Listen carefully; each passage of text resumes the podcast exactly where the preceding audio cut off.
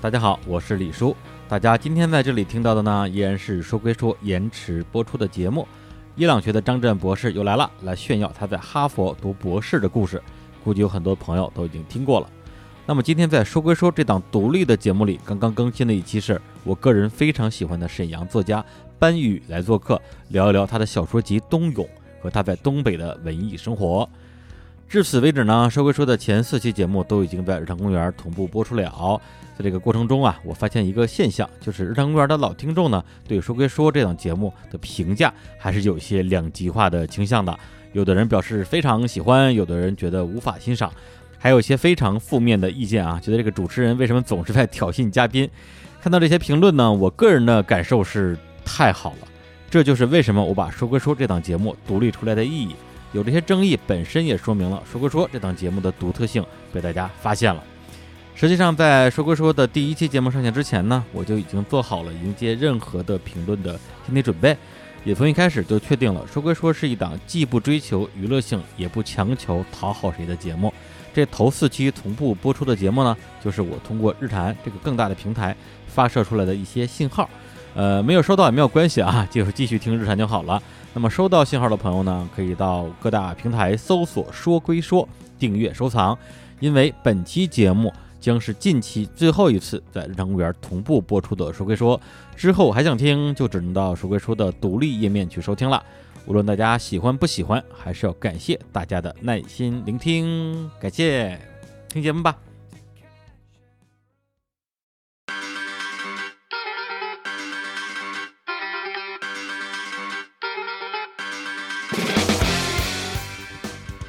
普希金有一首诗说得好，哎，就假如生活欺骗了你，不要着急，不要着慌，找一个博士问问他论文写的怎么样了。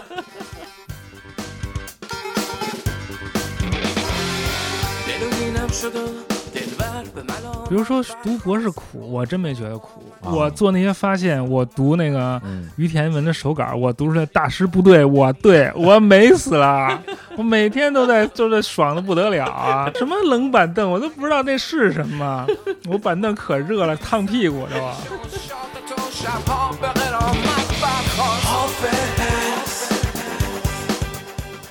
然后我就觉得我应该平摊啊，指哪儿打哪儿啊，再是不打是呀啊，对呀、啊啊，，这伸哪儿人都不要我呀。对啊，活该。就就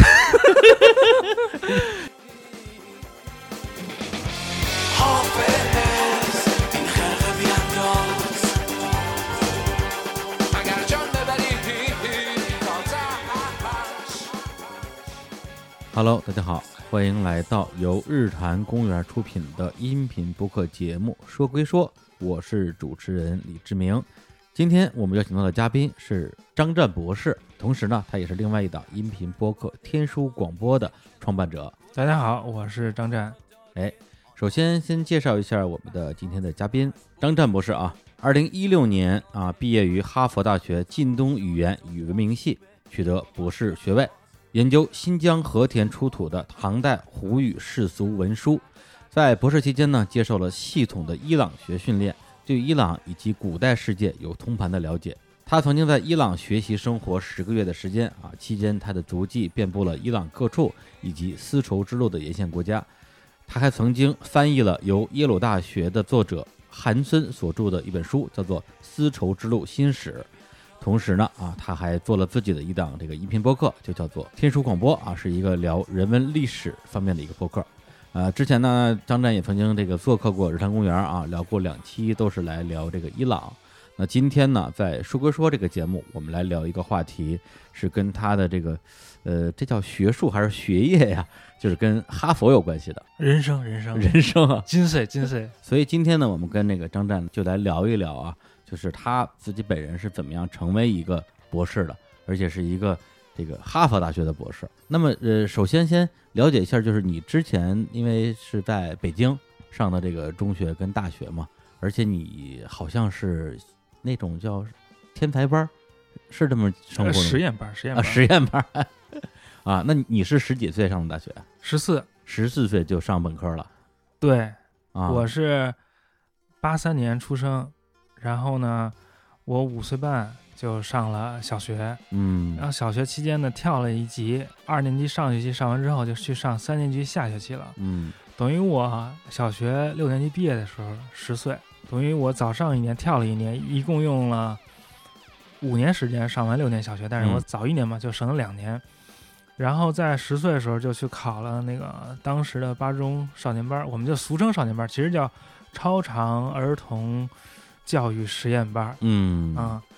这个班儿呢，就招收的都是十岁的学生，不管你是四年级、五年级、六年级也好，就十岁以以前不到，或者就是他有一个年龄限制，就比得得比那小。啊，不一定在小学毕业，没毕业也行。啊对对对，你只要是某一年，比如说我是九三年上的，你只要是八三年之后出生的就可以。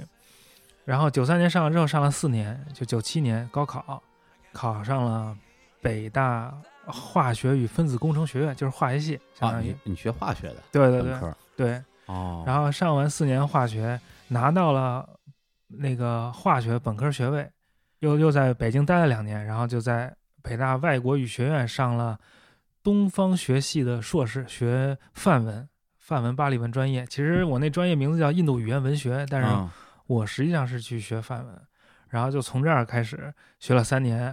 等于十四岁上大学，十八岁大学毕业，中间停了两年，二十岁上硕士，硕士上三年，二十三岁，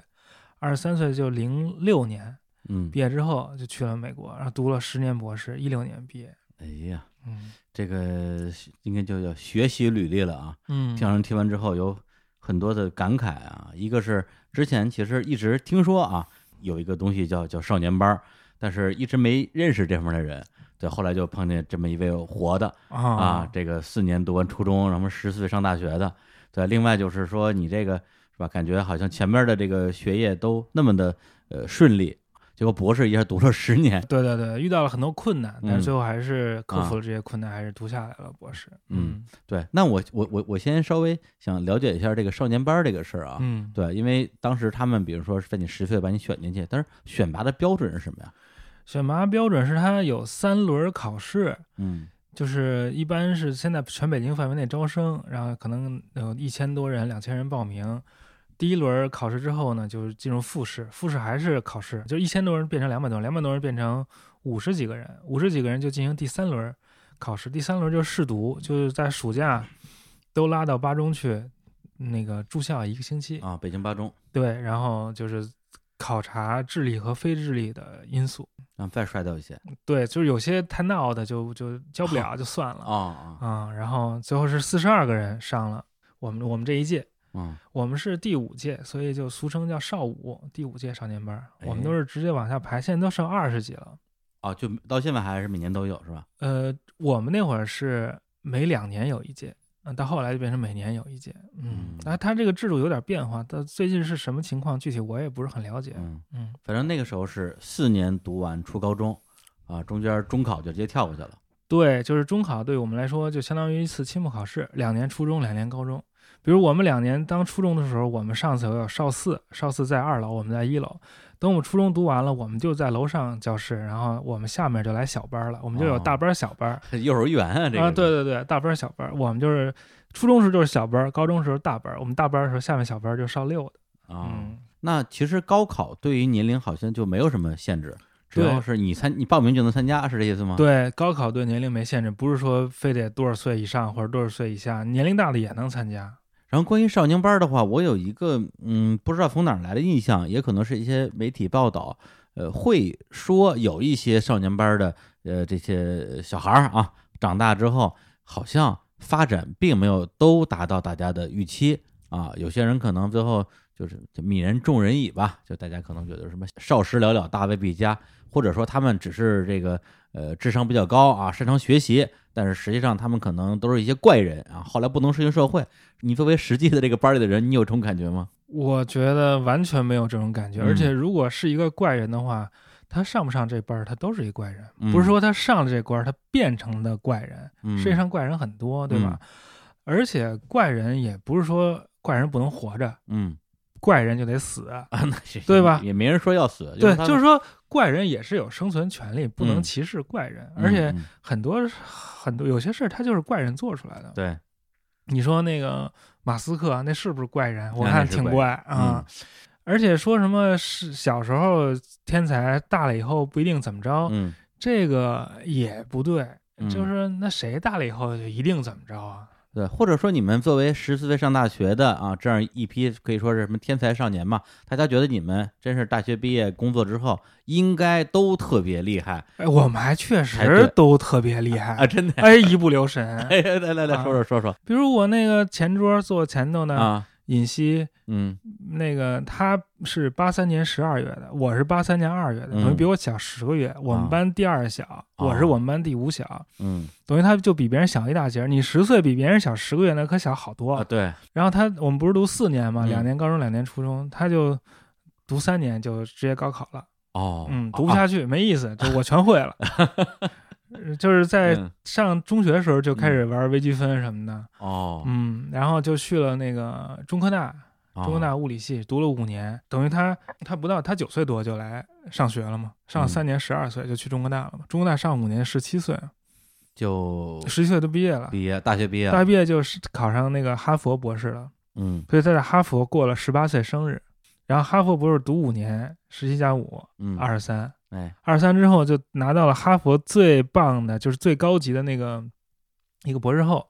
叫 Fellow，就是就是家伙，就是哈佛社会家伙。哎嗯，家伙，对，叫 Fellow。那个博士后待了两年之后就，物理系就出了一个职位，他就拿到那个教职了。哦，然后二十九岁还是三十岁就成了正教授，就是最早的华人正教授，哎呀最年轻的华人正教授。啊，就是你前桌，对，这而且现在还跑马拉松啊，还嗯那个、呃攀岩啊什么的，体育什么的也都特好。嗯，我们当年不有一个试读吗？那嗯试读里头不是说考察智力与非智力因素？那非智力因素咋考察呢？啊就是有一天下午太阳特别大，然后就在操场上走圈儿，啊，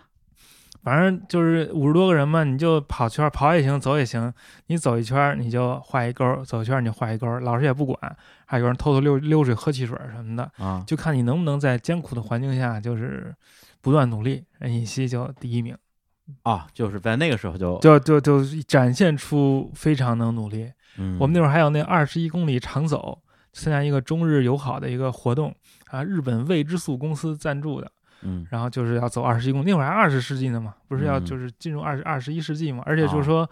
不能跑，要长走，不非竞争性的，大家是为了友好，那走多长时间呀？反正走好几个小时呗。人尹希又第一，哦，嗯。那如果是走不下来的，是不是没这有个啊走不下来的，我嗯们都能走下来。都能走下来？那会儿我们十一岁大概，哎呀，嗯，所以他就很多那个品质，其嗯实小的时候就展现出来了。这只是其中一个，我们那那都都厉害嗯啊，嗯，像我们我还一同学，嗯、就是跟我同样一年进的北大数学系男嗯生。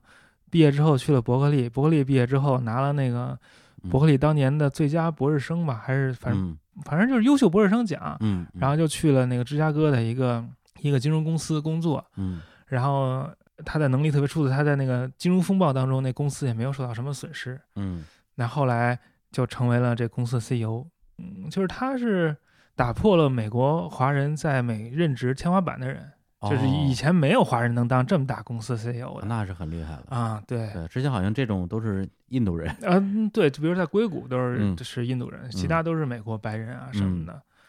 这不不是个例，还有对还有好多呢，我能嗯说、说不完。所以其实就是我们也需要找到一个标准，说一个人他小时候很厉害，他后来成功了，那我觉得是不是得有一个成功的标准？比如说学术上的成功，或者是他在这个事业上的成功，是吧？对，而且比如说之前老说有一个人出家了，说是嗯中科大少年班人出家了，嗯所以就不行。人家出家了也没什么不行啊，人家伤害谁了，嗯，对吧？人家追求自己精神世界，我觉得没什么不好啊。嗯，我甚至不觉得说出家这个事情是一件不好的事情，是我啊甚至觉得他很可能这是在他那个维度上他所追求的一个目标。对我就觉得就是嗯各、各种各样的人生才叫精彩嘛。如果你只是用一个特别单一的标准去嗯评价所有人的生活的话，嗯这个这就就那没人成功了，对吧？谁能按照你的目标来生活呀、那说回到你这个上哈佛这个事儿啊，等于说这个十四岁就上了北大这本科，而且从本科研究生到这个博士生，相当于换了三次专业。嗯啊，，一开始是学这化学，后来学了这个梵文，嗯然后又跑过去学这伊朗学。嗯，就是这两次换专业中间是发生什么样的事儿？嗯，这个其实呃有很多人问我嗯到底咋回事儿。然后呢，我因为回答这问题太长时间了，所以就总结出来一个特别简短的回答，哎，就是命运，命运使然。如果具体说呢，就是这样的，就是说，在我大二的时候就选了一门课嗯叫东方文化，就是东语系开了一门选修课。东语系其实就是 呃亚洲各个国家的一个各种语言的一个集合，嗯然后就每个国研究不同国家的老师就都来讲一堂课，讲一讲自己这国家的文化，比如讲日本的，讲埃及的，讲什么古代近东的。反正我听的就就觉得特有意思，然后能了解好多不同的事儿，而且就觉得自己的世界就被拓宽了很多，我就觉得有意思，所以就第二个学期呢，就是我大三上学期的时候，他就继续开了一门类似的课，叫东方语言文字文化，就是不仅嗯是泛泛的讲文化，而是以语言和文字为突破口，每嗯个老师都来介绍一下自己研究的这个语言和文字，我就又上了一下。我觉得又很有意思，还学会那个埃及象形文字“我爱你”怎么写，当时就特别热衷于问每个老师：“你们那语言‘我爱你’怎么写？”哎呀，啊，但我现在还会写呢。嗯，但是这因这为个后来啊那个暗恋某女生，就一遍一遍在那雪地里练 的。嗯，这这听上去特别像是你你那个岁数啊对对会干的事儿。对对对，结果这不是大三上嗯上完这个吗？那我就想继续学，就真的学一门这嗯语言。当时就想学那个埃及象形文字，因为他老画小人儿、画小鸟儿什么，觉得特有意思。但是他，嗯我到我大三下的时候，并没有这个课开出来。嗯有就我就发现有一门基础范文课、基础范语课，嗯开出来，那跟跟那也差不多，反正都是古代东方的一个语言，我就学去呗，主要是在印度那边，呃就是古代印度文言文，简单嗯的说。对吧？然后呢，我就那个暑寒假就做了一些准备，然后就上了这个课。然后上了这个课之后，就发现他这个作业量特别大，因为他就是想在一个学期之内，等于上人家两个学期的量，就选把修课是吧？选修课面向那个全校所有学生的。哦，因为这个专业就没有本科生，它是不定期的招一期本科生，比如那个钱文忠就是当年的范文本科生，嗯陆阳。你哦不知道有没有人听，就是上师叫云中上师，也是哦，范文的本科生，但是那会儿我们就没有，所以就得上那个课。但是那个课就觉得那个范文变化特别多，它的名词呢也乱变，动词也乱变，就像万花筒一样，就是猛变。然后你猛变，你就得记，就把那变化都记住。记住之后，你再要认，嗯就是出了一个词儿，你就得认这到底是哪个词儿变来的，它是从为什么这么变，然后词儿和词儿之间如果接触的话，它那个接触的部位还会变，反正就觉得特有意思。接触特的部位，比如说那个一个词儿是以 us 结尾的， 嗯，后面接的一个词儿是以浊音开头的，那 us 就变成了 o。哦比如说南无阿弥陀佛，就是南无阿弥陀佛念南无，别人本来应该念 namas，就类似这种哦，它会有一种语音变化，而且是有规则可循的。然后就感觉像解谜题一样，像做数学一样，就特别的觉得带劲上瘾。然后学完这个之后就，就认识了那个教梵语那老师嘛，就是我后来的导师。啊，嗯、但是并没有想要转行，但是之后就还继续学跟那个我那导师学范文，但是也没怎么太学明白。嗯然后我大三暑假就大三结束那个暑假，那会儿就应该开始申请美国大学了。我们那会儿申请美国大学还不能网上申请，嗯我们只能在网上给那个美国大学写封 email，说您好，我想申请您大学，请您给我这邮箱寄一份儿大学申请材料，啊，就得要材料才能申请。啊，差不多。你像你如果是按照本科四年算的话，那是零二零零零年， 2000两年千嗯对。然后呢，呃，我当时那会儿北大外头还是飞宇网吧一条街呢，啊，对，飞网吧啊，很有名我。还租了一个信箱，就准备接那材料。后来我一中学同学跟我说，要不然你别申了，我们那个大学毕业以后玩一年再申。我们家那个有一套房子空出来，到时候咱就可以住那我们家那房子里去，然后可以就是那会儿还没有缝儿年这么一说，gap 嗯 year，、但是就那意思就是 我们来缝儿一个，反不正是玩什么呀？该想干嘛干嘛呀。不是，但是人家该毕业全都是什么这个环球旅行，你们你们在北京弄一个房子，房子里待着，你管我们干嘛？我们每天上网打星际也行啊。那嗯，那实际上呢？是你别急啊。然后我就说，确实我好嗯迷茫。嗯我学化学，我也学的不明白，我也嗯学的不好，我也不知道为啥要学化学，我也不知道为什么还要继续继续学。然后就是哦我一朋友嗯跟我说，我在十八岁的时候就经历了中年危机 啊，啊，哎就，你是你不喜欢化学，也没有特喜欢，也没有不喜那欢，你反当正时为什么考化学呢？就觉 得我妈是干化学，我从小就接触化学，我数学、啊物理都不好，就就化学还学得凑合。啊，我四岁半就会背原子周期表，哦，。啊、还会原河外电子排布啊在十三路公共汽车上公开展示啊 对，哎，那你们少年班会有这种理科对文科的这种这个怎么说鄙视链吗？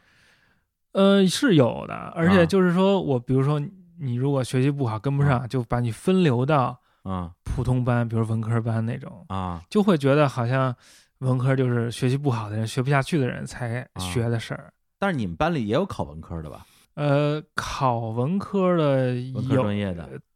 但都不是当年直接就考，比如说我们有保送到浙大中文系的，也有后来考上嗯北外的，但但比如说考上北外的是第二年再考的，嗯都是不是直接当年就考的，啊因为当年我们就是理科生，都是理科，全班都是理啊，科生，全班都是理科生。对对对，哦，明白了。嗯，对，等于说那个本科快毕业的时候就迷茫了。迷茫了，然后就正好有这些机会，我说那挺好，不就就是就可以不要材料了，可以嗯那个玩了，嗯然后、哎呀岁数是小，嗯，然后那个，因为我也学这范文嘛，我觉得挺有意思的。然后还嗯还还看过那个哈佛神学院的网页，说那嗯能不能去那儿啊？反正后来就就没申请。等到十一月份的时候，我妈还有我小姨什么的还跟我说：“你现在申请还来得及。”我说：“才不申请，不申不申就不申。”那会儿我 GRE 什么的，那托福都考完了，啊早就考好了。我考 GRE 的时候还不到十六岁，连身份证都没有。然后就逆反了。呃，然后后来就本科毕业了嘛，嗯毕业之后跟我说有一房子住那同学，人家就找一找一挺好一工作，人就上班去了，人家根本就没理我这茬儿。嗯，哥们儿给你晃掉。，对，然后我就在北大周围燕东园租一地下室，啊，自己租了一个。租一租一地下室，开始我的北漂生涯。你北什么漂然儿？后你我北在京北人。北大漂，嗨，对，然后就在北大里那个瞎听课，等于我就自己给自己安排了一大午。我那个毕业之后那那一年就自己去旁听了俄语课、阿拉伯语课和日语课，同时听三门儿语言，啊还上梵语课，还上什么文学课，反正就觉得想想听啥听啥，想学啥学啥就特爽。这些都是必修课还是选修课呀？这些都是全校的选修课，但是我那会儿已经毕业了，啊我但是作为一是个社会闲散人员、啊，去北大硬蹭的。但是也没人管。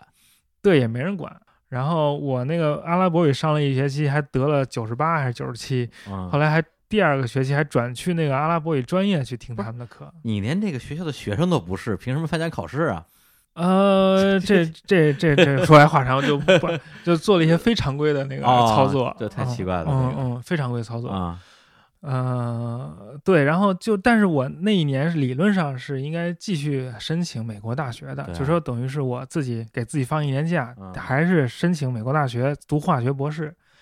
但是二零一一年九月十一号出了一件大事儿，哎，对吧？就是美911国对，所以那年其实我申到了一所美国大学的博士全额奖学金，叫俄克拉荷马大学。哎呦，然后呢，哎那时候本科毕业吗？对啊，哎为本什么科就就直接申博士啊都了？都是本科毕业直接上博士，哦，哎呦，这这，嗯，直接就是呃学理科的都是这样。嗯，申到之后，当然我成绩也特别烂，所以就申到的不是什么好学校，哦，但是最后就申请签证就没有拿到，就申了去签了三次，因为九幺幺事件之后，美国签证政策就有一个变化，就是只给很少很少的人嗯签证，除非你特能说，对你之后的那个回国不在美国待着有特别那个明确的说法，啊，反正就对没拿到签证。就怕你们就是在那边儿最后就赖着不走了。总之他们就就想卡人，今年就是指标特别少，嗯大概就那意思。最后就没拿到签证之后呢，就决定不再申请化学了，就是要去就考那个我在之前跟着学范文那老师的研究生，就学范文去。这老师叫段晴，嗯，然后为这事儿，我我我爸我妈不太理解，就这什么玩意儿，这学的这啥呀？我爸说你学这个能为国家做啥贡献呀？嗯啊 灵魂拷问了。对啊，就比如说国家受到敌人侵略的时候，你这专业能为国家做什么贡献？啊念经烦死他们！我会讲范文，我啊，我会念经，我烦他们，我每天大喇叭念经，让他们烦得够呛，精神崩溃。人家听不懂 啊，啊， 是啊，除非跟印度打 仗，对啊，呃那也不行，印度人听着还爽呢，这加持，跳起舞来了。对对对，加血了变成，呃相性相合，对，不行，对，所以后来还跟我们老师那个进行一对话，就说学你们专业到底能干嘛？啊，你爸妈给你们老师啊我说妈，我妈，然后老啊师也不不含糊，我追求真理， 然后我妈就没词儿，得追 去吧，嗯，然后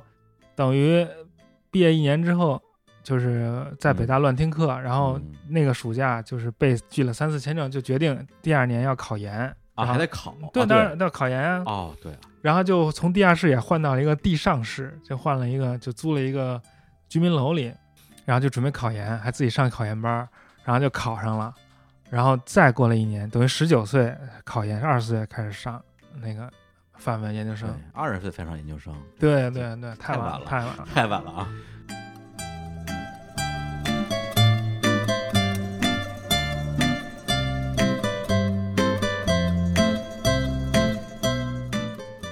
但是我老师呢，就这段晴老师，他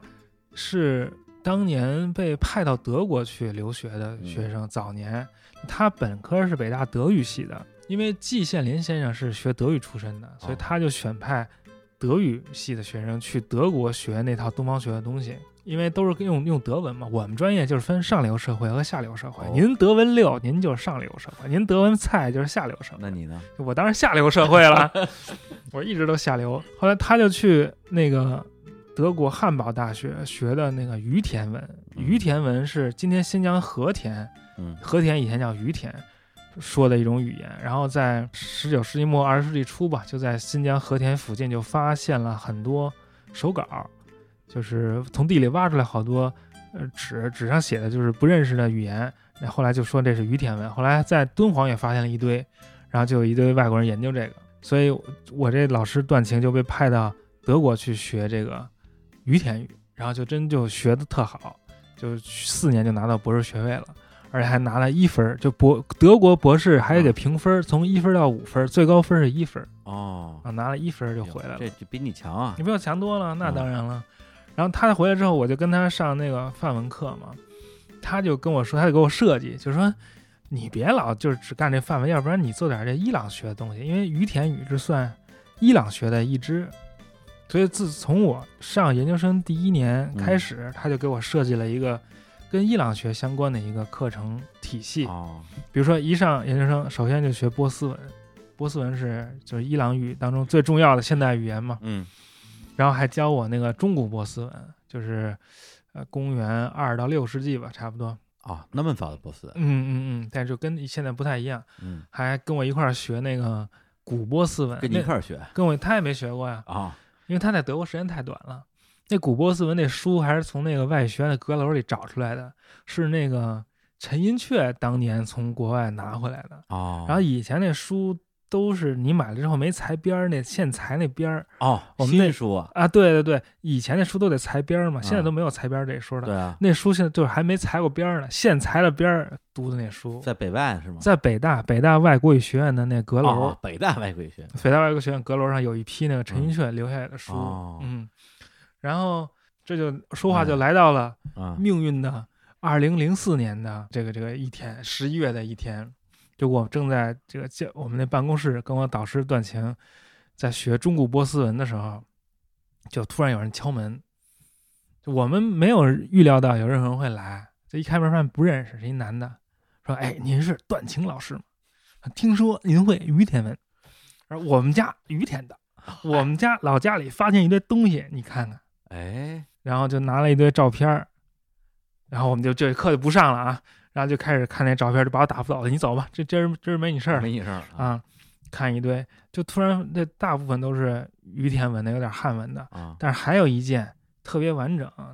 特别大，就四十几厘米长，二十几厘米宽，三十厘米宽吧，就相当于两张 A 4纸那么大，上的是那个希伯来字母的，就是今天以色列那嗯那个用的犹太人用的那种字母写的一一个东西。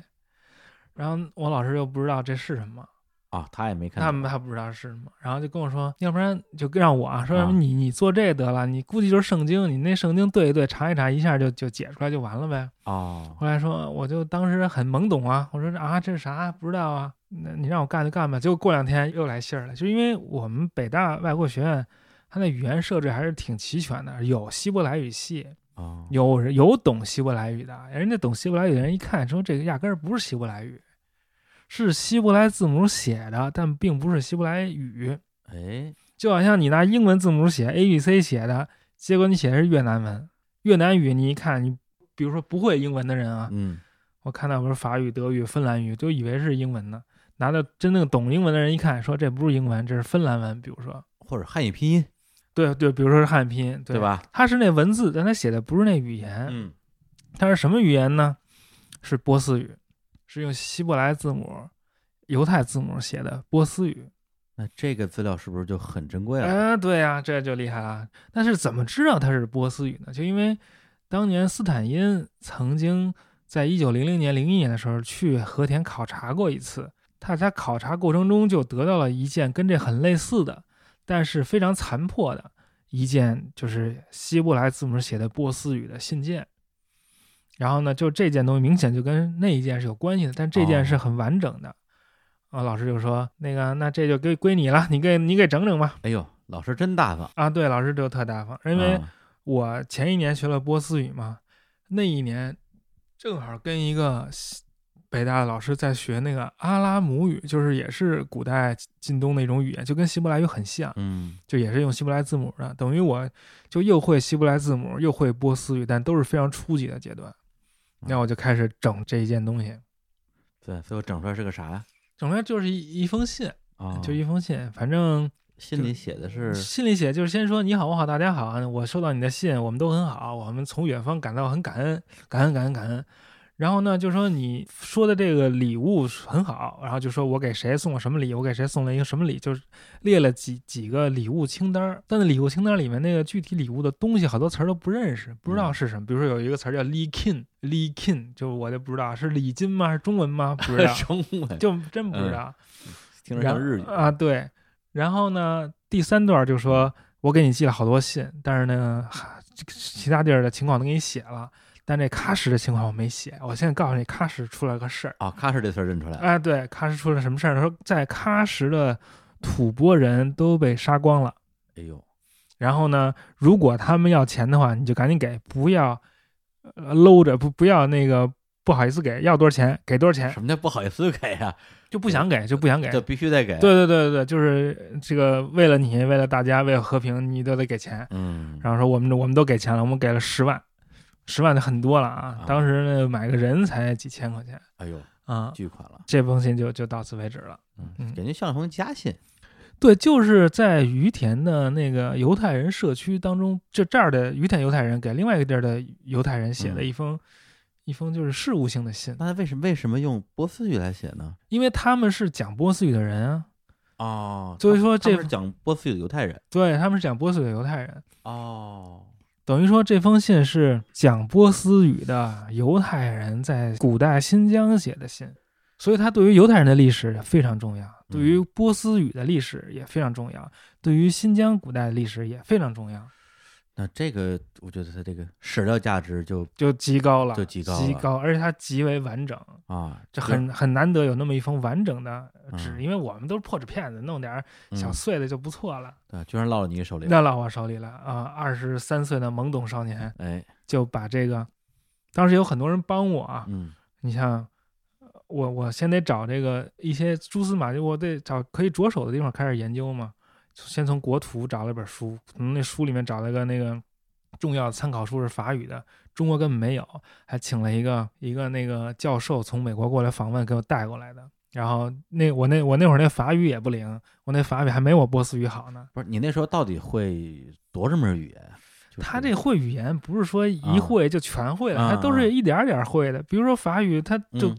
就跟那银行卡似的，啊，我比如说我有几张银行卡，嗯啊但我每张银行卡里有多少钱，它那钱可以不断增长，我也可以办很多张卡。 余额不一样，对对对，我那法语那卡是有了，但卡是有的啊卡是有了，卡办好了，啊但我那钱就是有点儿有点儿欠费，啊， 但比我那德语那个余额多。 这这都比德语强 啊啊对，对对，我那那你是下流社我 会确实不行不行。然后就就就研究就把那个这信就到底写什么，就是基本翻译了一下。我还跟一个波斯语老师合作，因为我自己当时波斯语也不灵嘛，俩人一块儿弄的。然后就以这封信为那个为叫写作小样儿申请的哈佛大学。哦，就是说，在美国申请博士的时候，你都得给他一个写作样品，叫 writing sample，就是你写过的论文或者你发表过的论文。但是小小朋友就没发表过论文，没关系，就是你上课课程论文，你就给人看一看一篇你写的东西，嗯然后人家再再。但我没有拿英文写过论文，对吧？我就嗯写了一篇关于这封信的论文小样，然后呢？寄给我寄给哈佛，因为当时就是说要去哪儿，呃那个继续升学嘛，就没有什么选择，因为这伊朗学太小了，基本上就只有哈佛一个选择啊、啊，那个时候其实你就已经确定要继续学伊朗学这个方向了啊因为是是研究生毕竟学的是梵文嘛，对，就按是理研说究你应该继续研研究对，印度文化，是我研究生一上不就是老师给我啊嗯设计了一个伊朗的那个课程嘛，对。就那是那时候你梵文还在继续学吗？再学再学、也在学啊，因为范文算是基础课，就是范哦文是它体系比较完整。我学伊朗都会范文，比如说我不是研二的时候就拿到这封信嘛，当时就已经产生了要去哈佛，呃，读博士的想法。哦，然后还给我那个老师写过一封信，就是我在哈佛导师写过一封信，就是说我有点想去你跟你当博士，我你看我，但是我学了好多语言，开了好多张卡，每张卡里余额都特少，我说我都不知道在干嘛，说你能不能给我点什么建议？然后那老师就说，那个你就学好波斯语和梵语就可以了，哎，剩下的之后再说。还真回你了，啊，对对对，然后呢，结果没好好听他，我那波斯语也不行，我那梵语也不行。那你干嘛了呀？啊 我反我反正我有卡，比那没卡强，对吧？嗯啊，打是星际了卡对卡多嗯卡多加布卡多，嗯，然后那个就靠这个这封信就申请那个嗯哈佛大学，然后我那会儿没钱，嗯，那会儿我教小孩儿三十五块钱一小时，叫什么呀？就是陪小孩儿做作业呀、写什么作业呀？写中学作业，陪俩那个韩国小孩儿兄弟俩啊上国际学校，我就陪他们做作业，一个小时三十五块钱，一周工作九个小时，在在哪儿在上？北京，在北北京啊，啊本来是在那个建祥桥那儿，后来人搬家去望京了，然后我每周去三次望京教人家不是你打这个工作赚这钱干嘛用啊？吃饭呀，吃饭。对呀你，研究生的时候家里不给你钱啊了？就不想要家里钱呀，我要独立生活呀，哎呦，啊，怎么人样？人小志气高啊！对呀，那都二十岁了，啊怎么还往家里要钱，对吧哎，？你这这话招人讨厌了啊！啊，对吧？然后，因为我我自己没读过研究生，也没嗯更没读过博士啊，嗯，对，其实我不太知道从国内向国外申请博士的一个正规流程是是怎么一嗯个流程。对，是参加一个考试吗？还是怎么着？啊写封邮件？呃，是这样的，申请美国的博士，我其他国家是什么程序，我嗯不我不是非常了解，哎我就了解美国，说说美国。美国申博士都是一个申请过程，叫嗯 application，、然后就是你向你想上博士的大学提出申请，你想你跟这个大学说，我想上你们大学的哪个系的博士，然后他提出申请之后，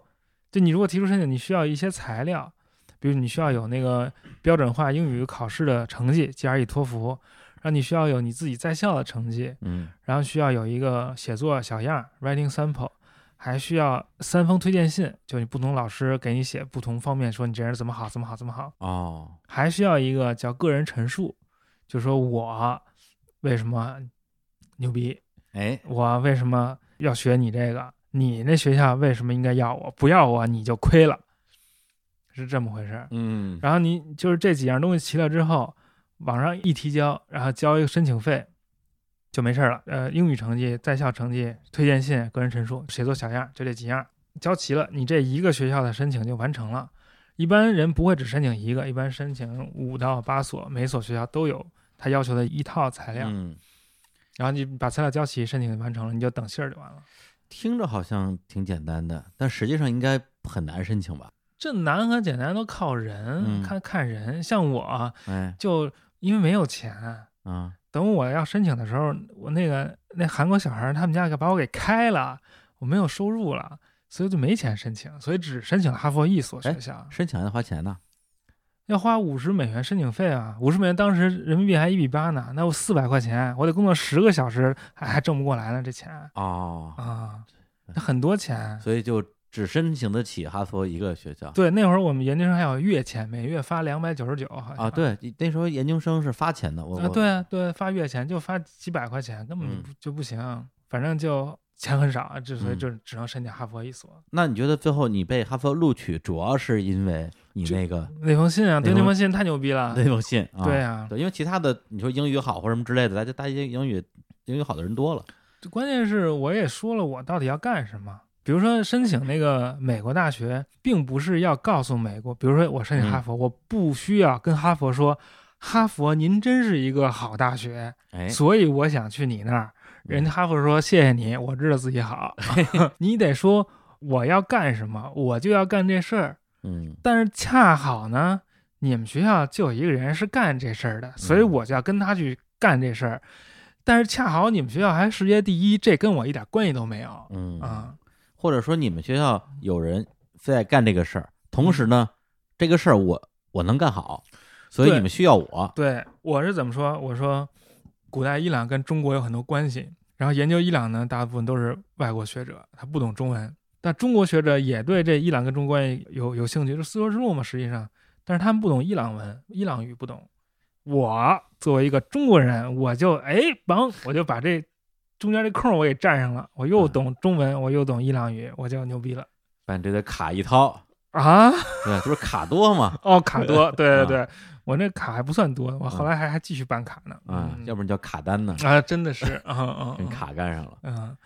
然后就然后就就去了。啊，对，人就就等于就发 offer 了嘛，就让我嗯去了。对，因为你当时就决定学这个方向是伊朗学方向，嗯，所以以还真的是说你想学这个方向，只有哈佛有，只有哈佛是对最适合我所以你的既没法儿选择欧洲的其他学校，也没法儿去美国其他学校，所以你其实没有什么需要纠结的。嗯对，就呃非要去欧洲也行，但是哈佛是最适合我的。嗯嗯，然后等于零六年九月份就去美国了嘛，哈佛大学现就是那个时候世界排名是永远都是第一啊，永远第一，啊，就一就直都第一，就没掉下来过啊。，对，不知道什么叫第二，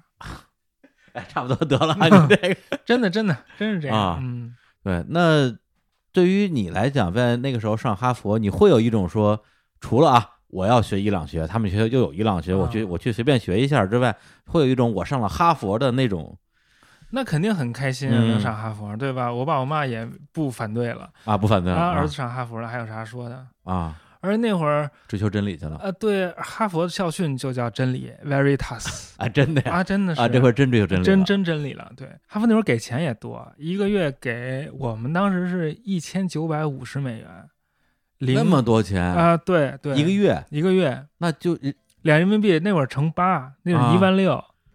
一一万六。一万六，那时候零六年的时候，要是在16国，内的话，肯定是一笔大钱了。在零六年的时候，什么在百度那种白领儿，而且就是像我这种比较嗯年轻的，也拿不到这个工资，拿不了嗯，对嗯，那时候身边朋友拿个几千块呃钱，几千块上上万钱，就很好，对，就是工资过一万就算是高薪了什么年薪十万就能拿出来说事儿了，啊。对，嗯。所以那个就是给钱也非常多，啊是但是在哈佛就是稀里糊涂就都花完了嗯啊，嗯我我我还说你能攒点钱呢攒什么钱呀，全花了。这个钱对于美国人来说，其实是是相当于比较低的收入，只不过就支持普通那个博士生生活。我在美国刚到的时候，特别不适应那物价，什么都乘八，吃一盒饭五块钱，乘八四十，四十块钱吃一盒饭。中国那会儿，我们家门口牛肉面三块钱一碗，啊，对，这然后那书都二十几、三十几美元，那中国的书都十几块人民币，嗯，书都不舍得买，但是后来就是不买也得买，反正就就买。等于等于就是正常化，对，就是没省着花，对对，也没法省，而且也没有什么其他花钱，就是吃饭，嗯然后住宿，对吧？嗯一个月五六百，嗯而且我还有那个机票钱，需要那个回国有机票，那也一千多，那会儿机票贵，嗯那会儿机票比现在贵。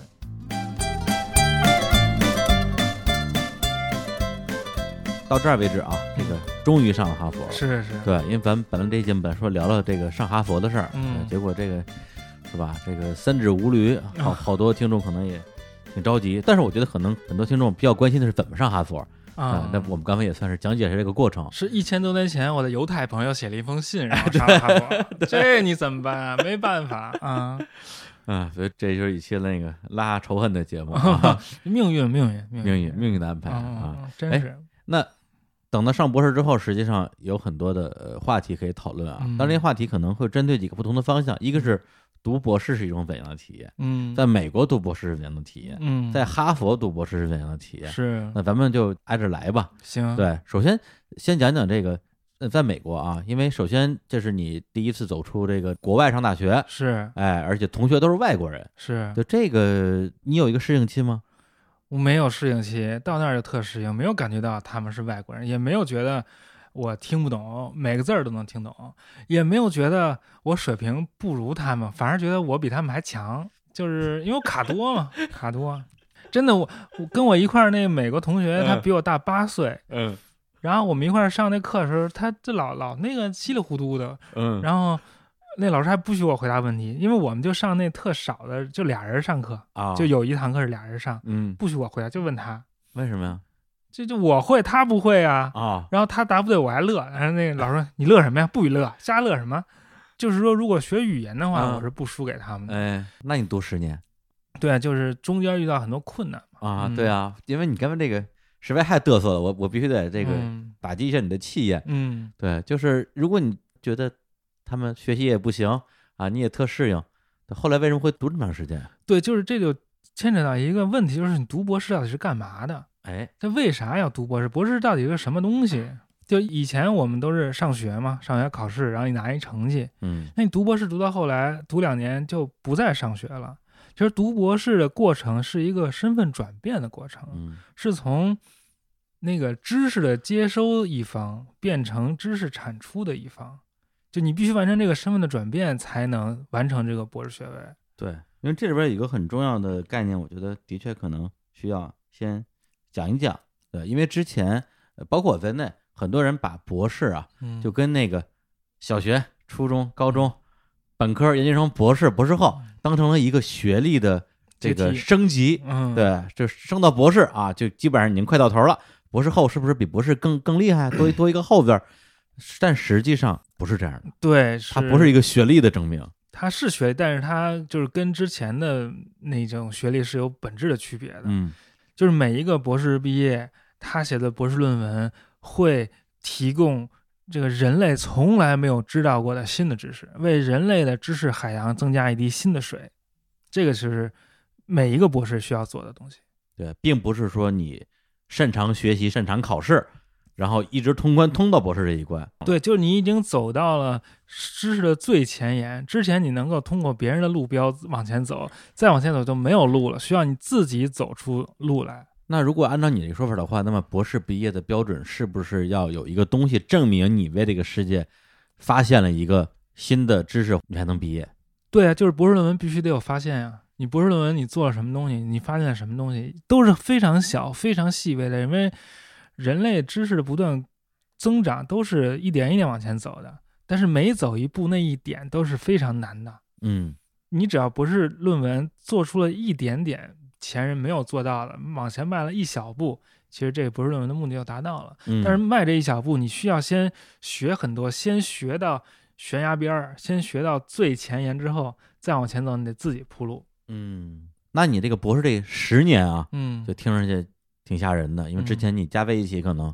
读了也、嗯，也就也就十来年，都干嘛呀？这十年，我在哈佛就是过得嗯比较爽，然后呢，我也爱学，爱发卡，嗯爱刷卡，啊刷卡、啊不是刷卡，爱办卡，啊办。卡，然后呢，就是也不想毕业，也没有那个特别强烈的要毕业。又开始了。我认识的国内的这个博士，全都是想毕业毕不了业，好多就快、都嗯快跳楼了。后来也想毕业了，在八九年的时候就想毕业了，而且我学的比较多，嗯我先在哈佛待了两年，我刚到，我刚申请到的那个哈佛奖学金的时候，他就给我，他告诉我，他说我被那个哈佛燕京学社选为了一个什么哈佛燕京学社的那个奖学金的。燕京嗯学社，哈佛燕京学社就是一个哈佛的学术机构，嗯嗯就支持中国人的。然后这哈佛燕京学社就说给我三年半的钱，就这三年，一般的哈佛学生是有两年的全额奖学金，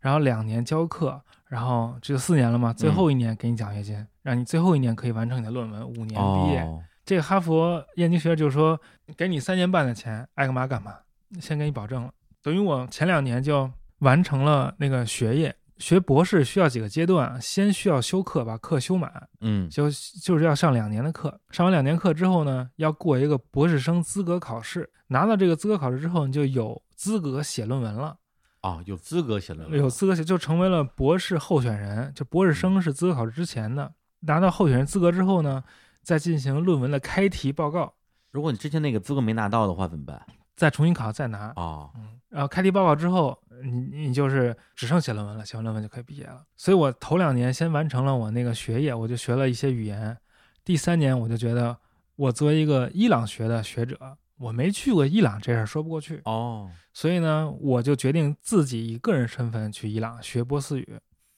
但我拿的是哈佛燕京学社无条件给我的钱。那是第几年？第三年第三年，就一个月两千美元啊，伊朗上下，待了差不多一年，差不多一年，然后我也有钱，我也不用干活儿，然后就所以这个钱就让我培养了一个伊朗学家，哎呀，嗯，然后我等于这个三年就结束了嘛，嗯等我又回哈佛了嘛，回哈佛其实就跟重新开始一样，就我又学了一堆语言，又上了两年课，为什么要重新开始？因为我就是因为我们学伊朗学，伊朗学那个很大，嗯然后呢，里头语言很多，然后干这摊儿的人呢，人又很少，所以像我老师呢，就是什么都会。那个伊朗语是一组语言，嗯分那个东西两支，分古代、中古和新，就是分那么一大堆语言，大概有十种吧，古代的。然后我老师就在我第四年、第五年就开了其他的古代伊朗语、非常重要的课，我就继续上那些古代语言的感觉课，跟和那个黄药师学学武功一样，比如说他会的多，你学的也多啊，。对对，因为我老师呢号称是伊朗学界皇帝，皇帝，皇帝。对了，我到那时候，我们有四个同学，有一大师兄，有一二师兄，还有我，还有一个我那同学，嗯，就是排下来，我就相当于伊朗学三太子。为什么是三太子？我大师兄、二师兄啊，嗯啊，三太子。对，但是那个我那老师就是伊朗学十八般武艺，样样精通，就是每一个领域他都做出了不可替代的重要的巨大的贡献。每一个领域，每一个领域，真没办法。但是我我刚去的时候，我去之前不是说我要做于田嘛，就写嗯那时候我要填这空儿。对啊，结果到那儿之后，其实根本没于田的事儿，我就学了粟特文，学了什么中古波斯文。等从伊朗回来了，才开始学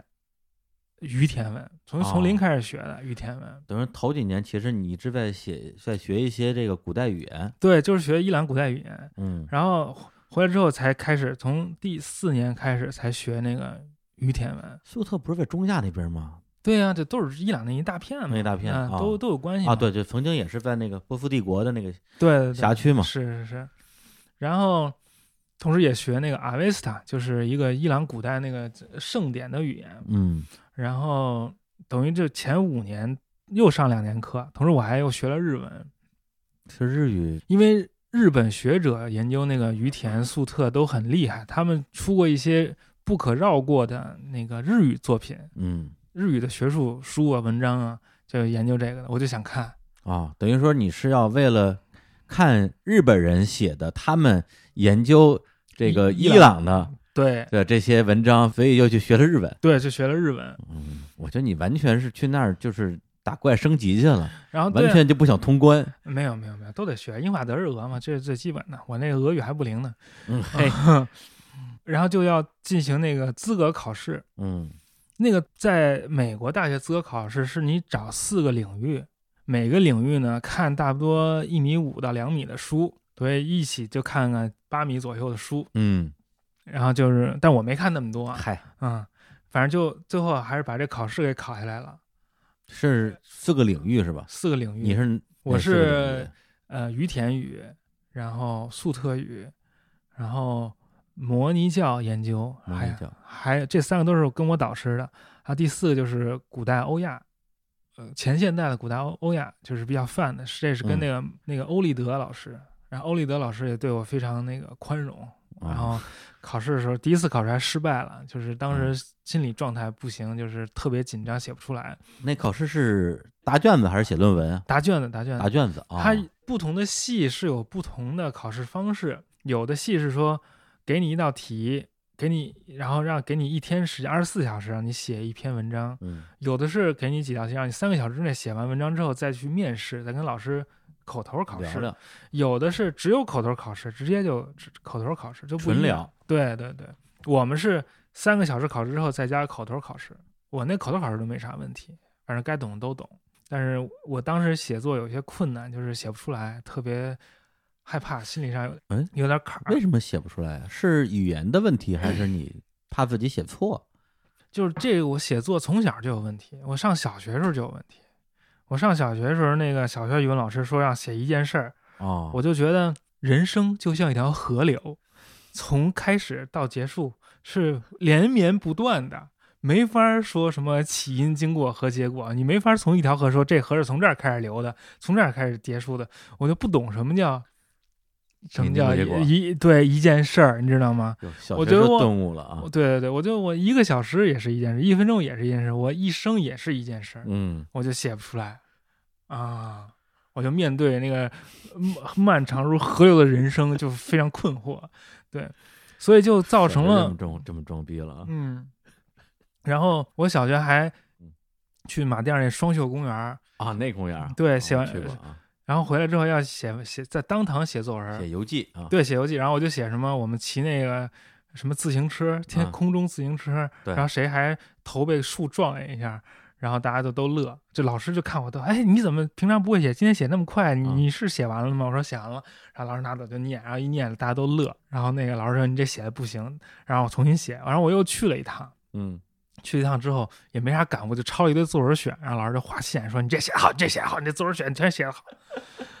哎，然后就就等于嗯被那个小学教育搞得什么是好，什么不，其实是写啊，出来对对对让大家觉得哈哈一笑，其实那个文章反而生动，反而好。对，就是啊你对于这个写文章这个事情的一个标准，嗯其实是有点混乱的。嗯，所以一直就告诉自己说，我不会写文章，我写文章不好。但是对人很多老年师说你这文章这个写完之后没有文采，对对啊对，没有教育，育意义，对对对对，就没有文采。然后很多年之后，到了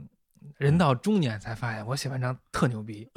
啊，特别牛逼。你怎么就发现的一一点文采都没有，就是写干货，就嗯贼干啊。嗯，就就写是写论文时候发现的，对对，嗯就是明白了写文章到底怎么着好，怎么着不好，就嗯不用被那个之前的标准束缚了。嗯嗯嗯，就是言之有物就很好嘛。嗯嗯。但是你考试那会儿的话，还没有突破这个，而且也是英文，然后就会越写越害怕，每写一句都觉得有怕有错儿，就觉得哦写一句删一句，写一句删一句，就写不下去。但是还是在老师的帮助下，后来又考了一次，就把我叫到他办公室里考，然后我就夸夸夸，就是就写下去了，然后就嗯就拿到了资格考试，通过了嘛？通过对资格考试，然后就下一步就是开题，开题之后，开题就就选择了那个于田与世俗文书嗯来作为研究对象。嗯，那你选这个是因为当时你考哈佛的时候，就是承诺你要研究这个方向，所以你必须得弄这个，没还有是，也可以换对那个申请的时候写什么，跟后来写什么一点关系都没有。哦。但我就申请是他要你的理由，对对对，但我兜兜转转，结果就还是干了我申请时候说我要干的事儿，嗯，因为我我导师当时教我们于田文，就直接跟我说你就做这世俗文书，嗯然后呢，我们都没读那佛教的，就直接读那世俗文书读，因为这个于田文他发现的时候是一门死语言，就是从地里挖出来，没人认识，就只认识那字母，但不认识那语言。这语言是慢慢破译的，等于通过佛经，比如说你这儿有一个阿弥陀佛，然后我这儿有一个阿弥陀佛，这嗯就是对上了嘛。就它有，比如同样一一本一本佛经，有藏文的，有中文的，有梵文的，还有于田文的。嗯，这这一句一句都是都是对上的，哦，明白了。然后他就能够把这个这词儿什么意思，那词儿什么意思都给对出来。对，同要时找到一个文本，对对对，两个版本都有，对对你对就可以一对一的把那个词儿是什么，对，而且这你猜于出来了于田文，因为它是伊朗的语言嘛，所以这些语言这些词儿其实跟他那些姐妹语言都是相关的。嗯，比如说我伊朗语怎么说姐姐，跟那个语言跟什么波斯语怎么说姐姐，嗯都是能够对得上的。怎么说呀、姐姐？姐姐，你不要问我这个。伊朗姐啊姐，波斯语叫什么吼哈的，但是于田语我一下想不起来。哎呀嗯，嗯白研究了，因为我们那个不研究这个，我们是做那个世俗文书的。嗯，你要说那个政府怎么写公文，我能告诉你，啊，那你说说什么什么斯巴塔苏达占达帕利什么什么，就反正就啥是意思啊？就是一个叫苏达占的官儿这样命令道，哦，嗯，反正你这说我也听不懂。啊反正就这我会。呃，说什么呢？就是说他研究那个语言本身这词儿啥意思，那词儿啥意思，已经研究差不多了，研究一百多年了嘛，字典也出来了。嗯然后呢，这些佛经其实也都读过一遍了。但是除了佛经之外，它还有好多那个世俗文书，就是什么公文啊、信件呀、什么契约呀、借条啊、收据啊，就这些东西是没有那个同平行的其他语言的文本对应的，所以你只能愣读。你要想读明白这些世俗文书的内容，你就得对当地的那个历史和政体和那些体系，就是行政管理体系比较了解。嗯，才行，就是需要一些背景知识，你才能读得懂。哦，然后这些背景知识呢，很多都是跟唐代有关系，跟中文有关系。所以我正好作为中国人，有这啊个得天独厚的条件。终于有优势了，哎，对，中文用上所了以就老师就让我我做这个。当时读的时候，很多句子都读不懂。他有的时候这句子读得懂，但他不知道这句子说搁这儿干嘛用的，什么意思。就是他他写了什么我们知道，但他要说什么我们并不知道。比如了说 呃，比如说什么一变成二，说你赶紧交钱，以免一变成二。什么叫一变成二啊？这个真是不懂啊，就是说别到时候罚你钱，你本来应该交五块，到时候罚你十块钱。哦，你就这个意思，啊，对，这都得经过很长时间的那个琢磨才能明白。就好，像现在我就是。如果用用现代语言说嗯说这事儿要赶紧办，嗯，对，要不然夜长梦多呃，不不不，这真的真罚钱，真啊一变二啊！不是真，我就说就是一个修辞方法嘛。但嗯，他是也不是修辞，他是真罚钱。嗯我说如果外国人看你中文说夜长梦多，还得琢磨一下什么叫夜长梦多。啊对对对夜长梦多跟罚钱之间什么关系？嗯，对，呃，所以就我老师就读的时候就就经常说嗯这句没读懂，但是你以后会弄懂的。嗯，然后我就啊，嗯结果到后来我还真弄懂了，就好多我都弄懂了，所以后来就开始读这个世俗文书嘛，然后就自己开始那个，就是遇到的困难比想象的要多得多，嗯，因为之前那个野心非常大，就想博士论文就把所有世俗文书全都弄一遍，所有这个量有多大，所有的那个于田出的书就几百件嘛，就是相当于几百封两三百件儿啊两文件，篇文章两三百件儿文件，文件，嗯嗯，嗯一个文件里边大概是就是是有多的十几行，少的几行。听着好像也不多，感觉好像你只要把这个语言弄通了就能都懂似的。对，，听着不多，但实际上，因为它每一件儿都有问题，每一件儿首先这字母是啥，有的就没读明白，嗯，字母是啥，然后这语法也有问题，这词汇也有问题，这你你把一件儿完完全全全弄懂了，嗯就都非常难。然后，其实因为之前我不是要学日语嘛，就是为什么？就因为有一个日本学者叫吉田丰，他就特别特别厉害，他是做粟特语的，结果他还入侵到我们于田圈儿，哎，然后他写了一本小书《绿色封皮儿》，我去。零七年去日本拜访他的时候，他还给了我他这就把这本书送给我。那会儿我还不会说日语呢。他这本书就研究于田与世俗文书，哇，他就把这个世俗文书就分组了，就是以前这个世俗文书啊，都是比如说英国来挖一圈儿拿到英国去，瑞典来挖一圈儿拿到瑞典去，俄国人来挖一圈儿拿到俄国去，他们都是按照那个俄国图书馆收藏那编号一号、二号，那都是图书馆上随便编的，他也不懂那文书是啥呀，就按那号儿发表的。嗯但这些文书俄藏的、法藏的、英藏的、瑞典的，都是从一个地儿来的，或者就是或者都是从这于田这地区来的，对，他们之间是有联系的。那我们现在就已经过了，就是浮皮潦草的把一件文书读一遍、翻译一下，然后爱懂不懂就完了。我们要需要就是深入挖掘这个矿脉，就需要把这个所有文书填回到它原来出土的那个环境当中去。就是原来大家都是在一起的，我们要给它还原成原来在一起那个样儿。所以他就对这些不同国家收藏的于田与世俗文书做一个通盘的考虑，哦，把它们全都合在一起考虑了，然后就分成组，比如说这一组在那儿，那组在这儿，就不考虑他们现在收藏在哪儿了，就是按照他们这个文书自己本身的逻辑嗯来研究这些文书，这就大大推进了我们对这些文书的理解。哦，等于这本书对你帮助也很大。，对对对，他就把这所有文书就分成了五组，然后我博士论文就选择了其中的一组，就是第三组，来研究。然后第三组一共就八十四个号码，就是八十四张纸。哦，我本来一开始写那博士论文，我就怕字数不够，我就写个两百页，就是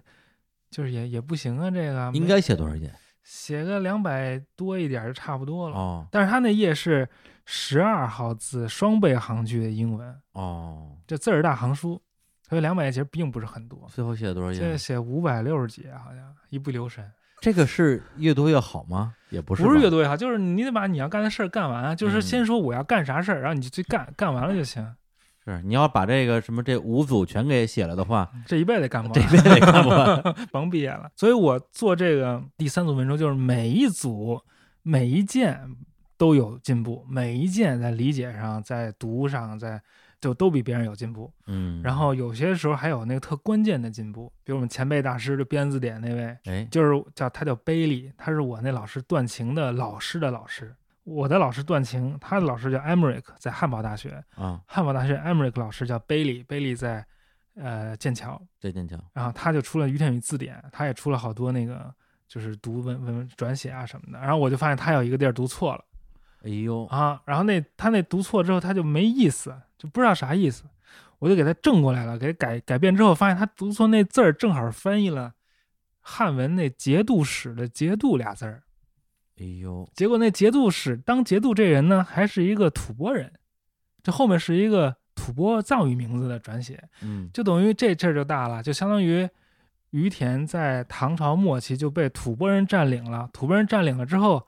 还继承了唐朝在那儿的统治方式，还有唐朝人的那个官号，相当于对吧？嗯？等于说你从研究文字，最后研究出这种历史发现，，对，就是要从文本出发，要研究历史，就是作为把这个文本作为一手材料来研究历史。那你你这个研究出来之后，它的字典是不是得改啊？对呀、就应该改呀、所以我现在还想做一个计划，就是于田宇的网上字典。哦，嗯，就把这字典变成网上可以那个搜索的，这样就方便很多嘛。嗯，反正你这么说，我是有点理解你刚开始提的说，嗯博士应该去嗯发现一些之前世界上没有被发现的嗯事情嗯啊，或者发明吧，嗯对。但是问一个。呃，可能是非常这个业余的问题，就研究研究这东西有什么用啊？研究这东西，我们就更理解嗯，古代于田发生了什么呀，然后呢？就对历史就有更深入的、更细节的了解了，嗯，然后就更能够回答我们每一个人都面对的最终极的问题：是什么就？我从哪里来，我向哪里去，对吧？嗯这是你要回答这个最终极的问题，你需要很多很多细节的支撑啊，对吧？这就是目的，而嗯且就是以前不知道的东西，现在变知道了。比如说登山家为什么？么要登山？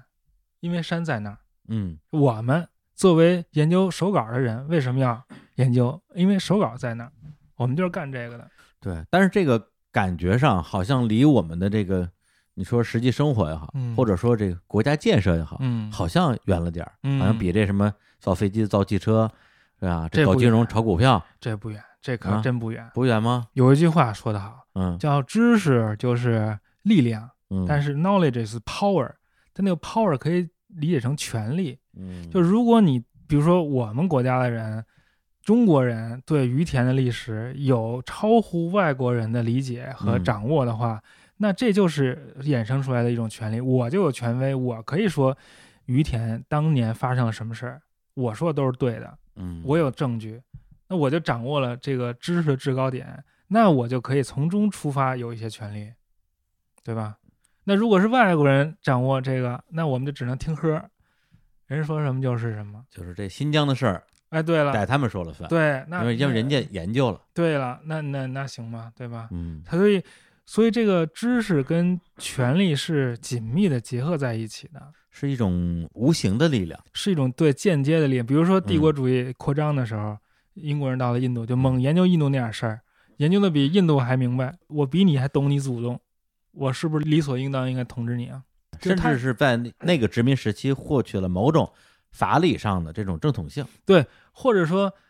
他通过研究，他可以造成一种话语，比如说希特勒说那雅利安人，嗯啊，对，他就造成了一套话语，就是支持他的政权。但是这雅利安人这点事儿，其实都是从德国人研究印度这儿出发生出来的。哎，对，正好这事儿咱们稍微展开聊，因为咱们上次录节目的时候嗯就说这个啊，这个伊朗人啊，嗯波斯人有这个雅利安人的血统，嗯，你说这都扯淡，嗯就压根儿就没这事儿。嗯我说不是吧？印度人不是也有雅利安人的血统吗？嗯嗯德国人不也是什么？是吧？当时搞那个这个纳粹，嗯这是血统上这是他们的一个依据嘛。嗯，所以雅利安人到底是雅利安人是讲印度伊朗语族的语言的人的自称，嗯，就是是它是跟语言挂钩的。嗯就是我讲印度伊朗语，我就说是自己是雅利安人，是他们对自己的自称。嗯，在古波斯帝国，比如大流士就说我是雅利安人；大六是嗯在那个阿富汗那个贵霜帝国，那加尼色加就说我是雅利安人，我是讲大夏语的巴格特里亚语，是一种中古伊朗语。在那个印度，他们也说自己是雅利安人，这个就是跟伊朗和印度的语言相关的。嗯，就是讲伊朗印度语的人就是雅利安人，但是跟其他的什么德国啊什么就不相关了，就啊德国也不讲印度印度伊朗语啊，那希特勒说那雅利安人那个血统是什么呢？就是他创造的一种为了表示自己优于其他民族的一种一种神话，哦嗯，其实是为了达到他那个阶段的一个政治目的。，对，就就是为达到政治目的，就是嗯把那个语言和民族和血统挂钩。嗯我们现在就知道。民族和 DNA 和语言都是不挂钩的，你不能通过测 DNA 测出来这人是说什么语言的。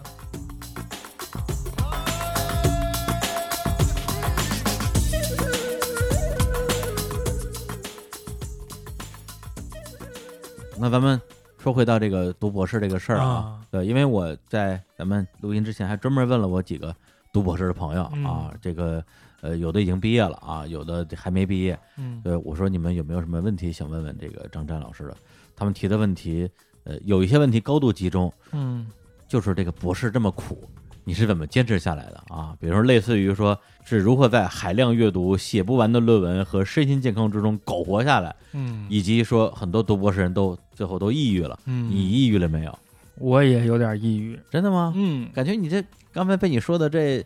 眉飞色舞、天花乱坠的，觉得你这简直逍遥的不行啊！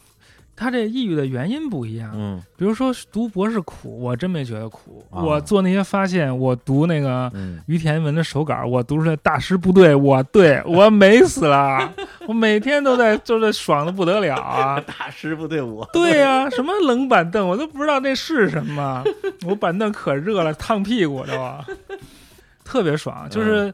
做出发现，做出那个智力上的那个成就，嗯是一个非常非常让人幸福兴奋的一个事儿。嗯嗯，就是我以前不知道，但我通过想想想，我想明白了，嗯就是那么一个瞬间，经常出现，那你就非嗯非常爽。颅内高潮，对对对对对，嗯啊，啊还行还行。但是我在所有人写论文的期间呢，其实他都面临一个一个孤独的问题，嗯，就是你面对你的课题，其实只有你自己一个人在战斗，别人帮不了你，老师呢？老师也不能老管呀、老师有老师的事儿啊。嗯，就是老师，就是导师跟博士生的关系，其实是一种若即若离，若即若离，就是尤其是在后嗯半期，管半不管。管得多了也不行，嗯嗯，管得少了也不行，嗯，有点难，有点有点有点微妙。啊，比如说我读博士期间，因为到后来，呃，我在哈佛上完课之后就变成教课了，还代课做助教什么的啊，对啊，啊对。但是做助教呃几两年之后就助教也不做了，等于就只写论文。那我只写论文，我也不上课，我也不做助教，等于我没有跟任何人都没有交流。啊，唯一的一件事就是写论文。，对我一天给我自己定的社交目标，就是跟一个我知道名字的人面对面说一句话，说这一说上一句话就行。我有时候就是一天只能说上一句话，就是我去超市买东西，然后那售货员问我您是借记卡还是信用卡，我就说借记卡，完了这一天就结束了。不是这个是一个很难的目标吗？你为什么不跟人说话呀？我去哪儿找人去啊？人都该干嘛干学校嘛那。么多人呢，你就你那些朋友、同学，对，什么人家都该干嘛干嘛，我干嘛去找人去啊？约人人人家约问吃我，饭呀，你那个论文写得怎么 样了？我说啊， 对吗？怎么说啊、这是？我每次碰见我这个博士在读的朋友，都是先问一句啥时候毕业呀？对，这这都不行。呃基、就是基本上就聊不下去了。，对，普希金有一首诗说得好，哎，就假如生活欺骗了你，不要着急，不要着 慌，找一个博士问问他论文写的怎么样了。对，就是啊嗯，所以是遇到很大困难的。啊，非常寂寞，对他这种，但是后来找到了一呃一种嗯节奏，然后就也还是运转起来了。你然后处于这种孤独的一个人面对论文的时间就多长时间？几年时间？呃，至少一年多吧，一年多至少啊一年多。然后我那会儿还爬墙馆，我们家旁边儿什么东西爬墙馆就是攀岩馆，啊？但其实就是爬墙嘛。嗯，然后我经常就为了逃避写论文，一个就在那儿寂寞的爬，爬爬爬爬不上去，摔下来，哎，继续爬，但是并没有那种很苦的那种感觉，而是啊都在努力的思索如何才能爬上去。 感觉是一种生活的隐喻。但是我当时爬墙就是还进步了挺多的，嗯嗯嗯、而且我到最后都快差点没毕业，反正到最后就觉得写不完，就说我能不能再延？他就说，系老师说这十年已经是最最高限了。啊，对，你们那边可以演几次？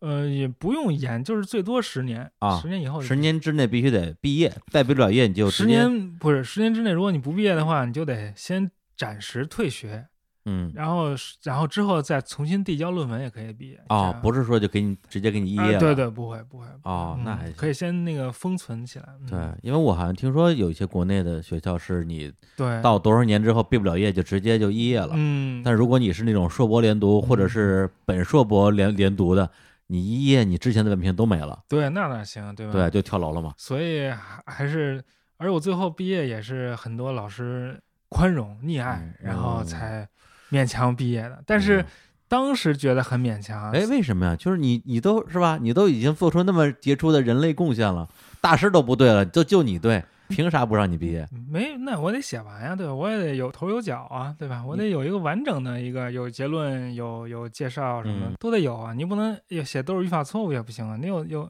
你得有那个最后参考文献什么的，嗯你你该有的东西都得有啊。你到底是因为难而写不出来，还是因为拖延，还是因为什么拖延？和难其实是一码事儿，嗯，拖延就是心理上的畏难情绪，啊，对对对，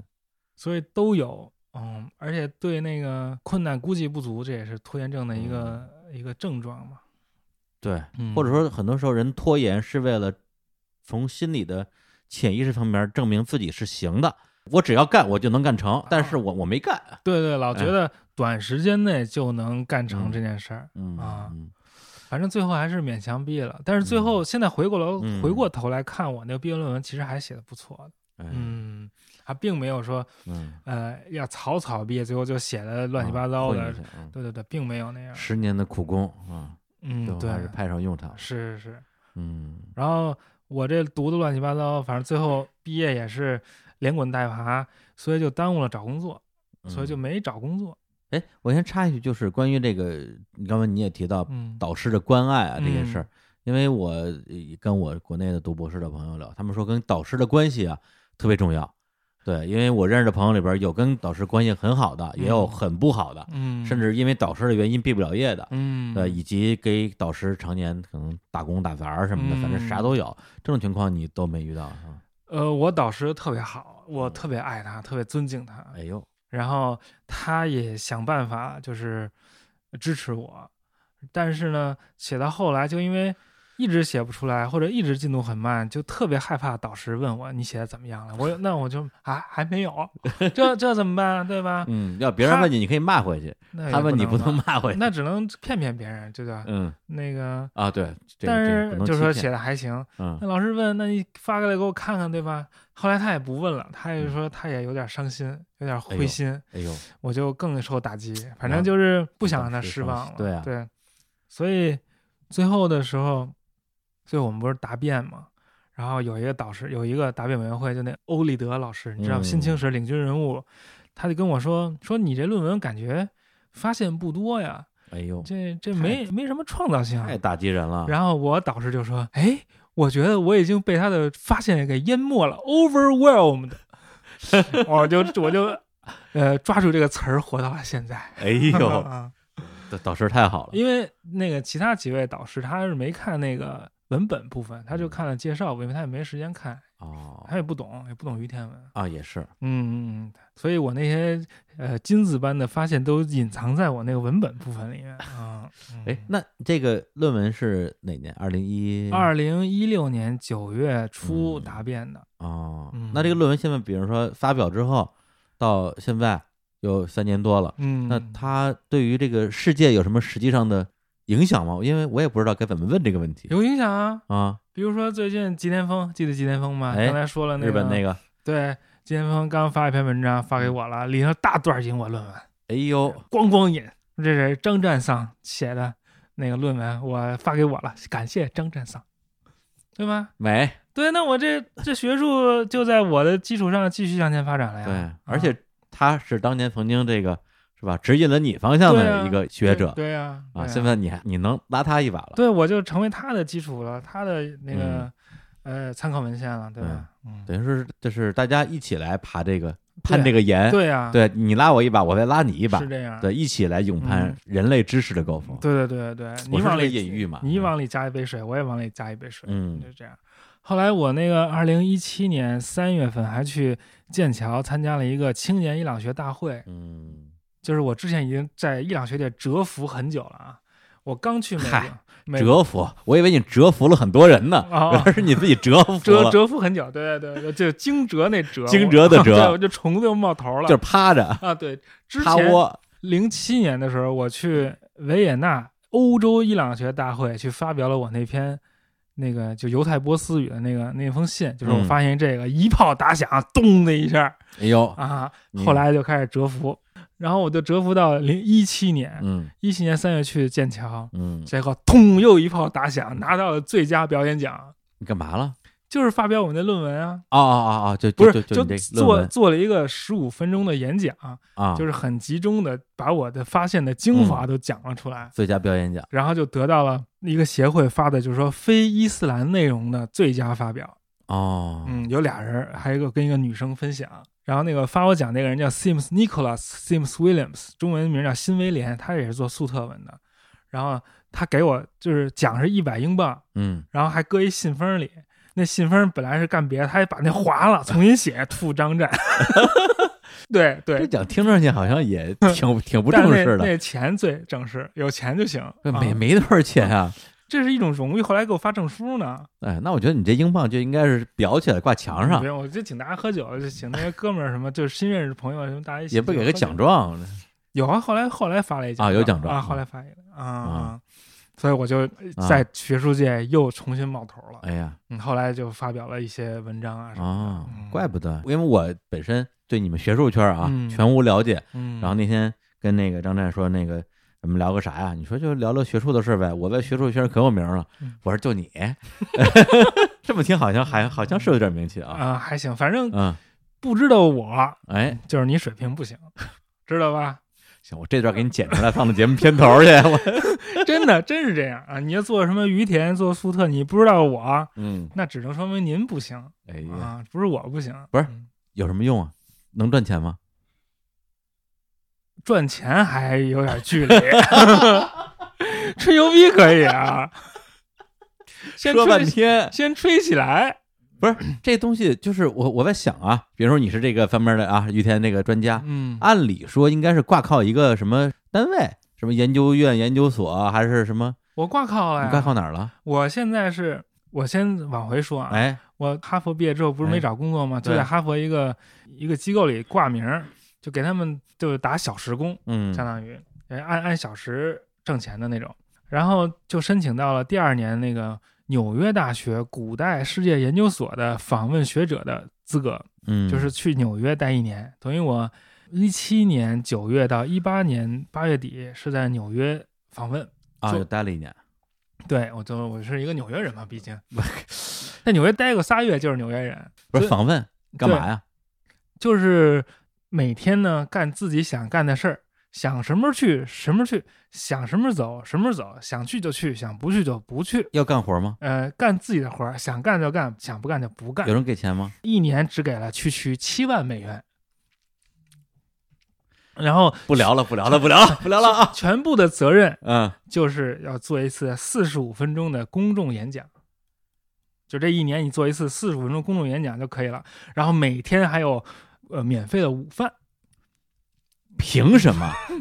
凭什么但这只有一年一年啊？我就说呀，这一年也得问句，凭什么给你这么多钱还不用干活儿？就支持学术啊，就让你自由的做学术啊。嗯。嗯，或者说他他堵你不会荒废这个时间。对，我就参加了很多会议，发表了好几篇文章，嗯，然后还调查了耶鲁大学和华盛顿国会图书馆的于田宇的文书，还去了那个呃瑞典开会，反正做了很多事儿。哦，还嗯是做了一些叙述上嗯就的。因为我们是要做事儿，我们就是要做自己这摊事儿，或者说你做这个事儿不是为了别人，其实也是为了自己。对，就是为了自己。对，不是说我待着就我做赚的着好了，我之后才能找着好工作。嗯嗯，然后这个古代事件研究所是一个犹太夫妇俩捐了两亿美元做的，嗯，然后老爷子已经去世了，老太太经常来，然后刚开始还跟每一个访问学者就是大家一起吃一顿饭，跟哎每个人聊一聊。聊聊，我做一个四十五分钟报告，老太太还来了，老太太听得特好，说哎这这不错，让她再再能干点啥，让她干点啥。加点钱呗。啊、加点钱不用啊啊啊，已经够了，已经挺多。在纽约生活成本当然很高了，啊是这钱很多也都交税了，也没剩下什么。哦，但就是说，老太太对我还是评价不错，可以，金主满意。嗯，啊然后这演讲还在网上放着，可以大家可以看，啊，但看是不懂啊英文嗯的，英文英文的，对英文对的，对对，可以用来练英文啊。对对对对，可以看我用英文演讲的风采，学习哎英语。嗯，那这就到了一八年了，对，一八年之后还没上班呢，没上班啊，然后一八年之后我就没找工作呀，在美没国是没找着工作，还是没找工作呀？找啦，找好几个呢，就不是是像你这样的这个学历，嗯，找工作的话，就是你的这个对口单位就是大学呀。啊，然后我就觉得我应该平摊啊，你对吧？啊，牛逼啊！你牛逼啊指哪儿打哪儿啊？打是不是打呀啊！对呀、啊，这伸哪儿人都不要我呀，对啊，活该，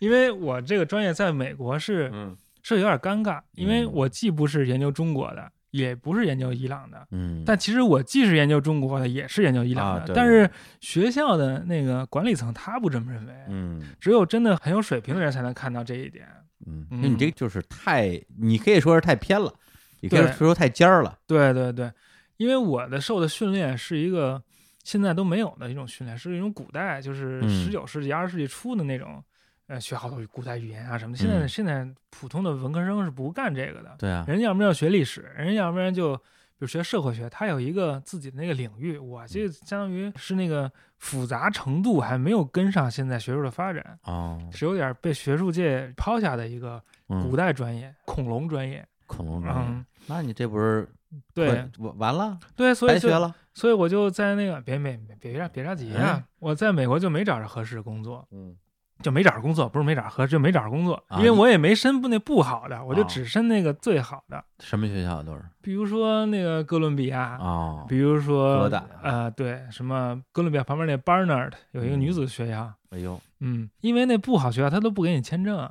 有些，所以哦，就是他们没有资质给你签证啊嗯对，，而且给不了户口，嗯，对，美国这个文科博士找工作都不行，不是我一人不哎行，都找不着啊啊，是文科博士整体都不不行，不各太个专业都不行，历史尤其不行，跟东亚相关的又更不行。那你是反正不行中的不行行不行中的我是不行冠军牛逼，啊！结果呢，我就说那我我这个嗯美国待不了，我还我回国找一个呗，我哎去上海、纽约大学什么复旦弄个博士后总行嘛。哎呦结果一申请发现那边那头儿跟我们圈儿里这给我写推荐信的人是对头，结果就给你写推荐信是中国人，中国国人，中国人，嗯，就是有他们关系不好，也也没去成。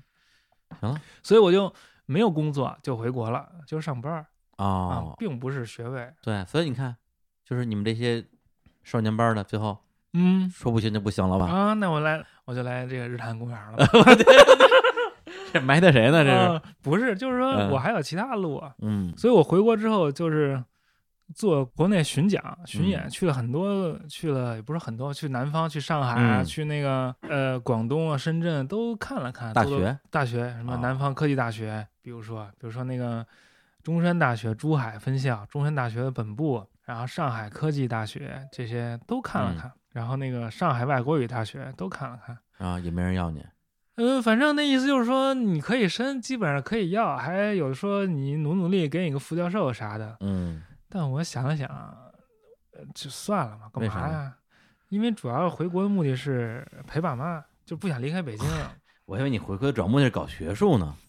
不是也是搞，我在哪儿都能搞学术嗯啊，对吧？嗯、独生子嘛，那你老在国外漂着算咋回事？不是，北大不行吗？你的北大不行，呃母北大校没地儿没有岗位提供给你是吗？啊，对，暂时是没有，而且我现在时间长了也不想去，嗯所以我就想走出一条新路，就是做独立学者。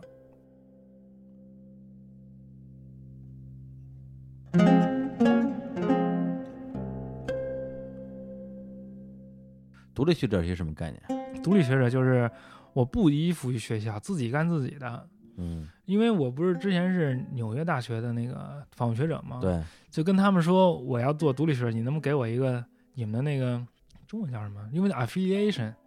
就是附属于你们那身份，嗯就挂靠在你们那儿，那意思挂靠啊挂挂靠靠，挂靠在你们那儿呢，你就给我那个纽约大学的图书馆资源，都是全世界图书馆我就都有了，嗯，对？吧？我在国内大学哪个大学有有这资源呀？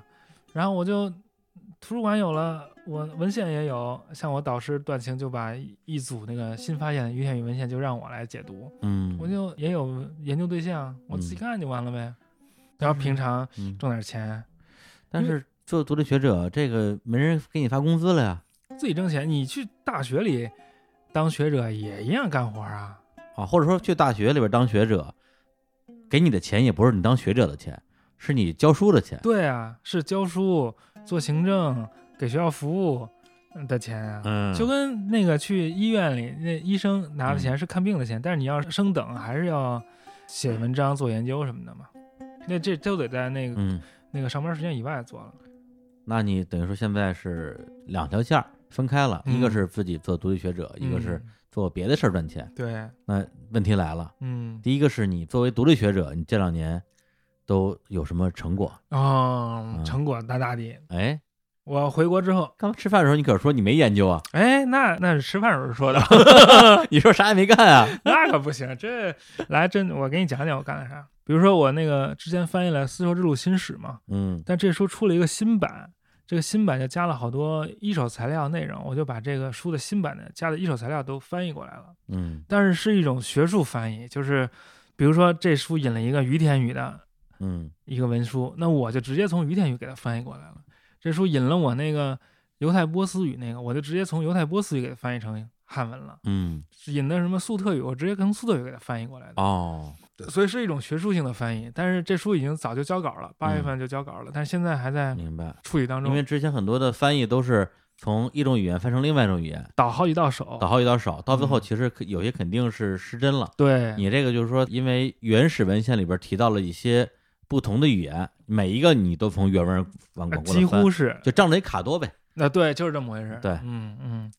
而且这些文书都很重要，其实有一些也是有中文翻译的。然后我嗯曾经对照，我本来想特简单，不都有汉译，我直接抄下来就完了呗，就是哎告诉谁意思嘛。结果一对，我的妈，没一个字儿是对的，好多都是都不知道是怎么翻出来的。嗯，那就跟那个翻译软件翻的似的。那那个根本就没看懂，那汉语也不通，反正就根本就狗嗯狗屁不通，根本就不行。 然后我我就给干了个这事儿，这嗯其实也是学术性的翻译，还没出呢。还没出明，现在今年应该能出。后来我又去参加那个十一月北京论坛， 嗯，北京论坛那个请我，当然不是请我，就是我导师组织的一个会议，我也参加会议。切，荷兰也请我，嗯我九月份去荷兰发表了一一一个文章，嗯就做了一次学术发表。明年三月，美国东方学会也要去做发表。嗯，去年三月也去美国东东方学会做发表了，发表什么呀？就研究成果啊，是你之前的还是最近的呢？最近的。啊研究啥了？就是研究于天文文献呀，就发现于天文文献它是有来由的，就是这些文献都是从哪儿来的，就一步一步深入理解呗。啊，就是说，实际上还是做了一些学术研究的工作的，不是像你刚才吃饭时候说的，就天天就没人催你，你也不着急，就啥也没干。打星际，打星际，而且分数越打越低，呃，非常残酷的现实。嗯，那你赚着钱了吗？反正饭钱是有，你靠什么赚钱？现在当黑导游，嗯，就是带人出去玩儿。你不是去年去的第一次吗？去的第一次伊朗，后来四月份又去一次伊朗，啊，八、月份去了一次中亚，赚钱去哪儿啊？中亚就去乌兹别克、塔吉克和吉尔吉斯三个国家。啊，萨姆斯坦。然后今年春节马上又要去伊朗，啊，然后后头都排满了。哎，三月印度，五月高加索，七月希腊、意大利，十月土耳其，十二月份再去伊朗，你真成黑导游了，档期很满的，开玩笑。就是做这个文化旅行对对对，啊，你负责给大家这个讲解就聊聊节目里这些事儿呗啊，差不多吧。啊，嗯，当然这水平再高一点的付费的嘛。付费的。啊，嗯但是这个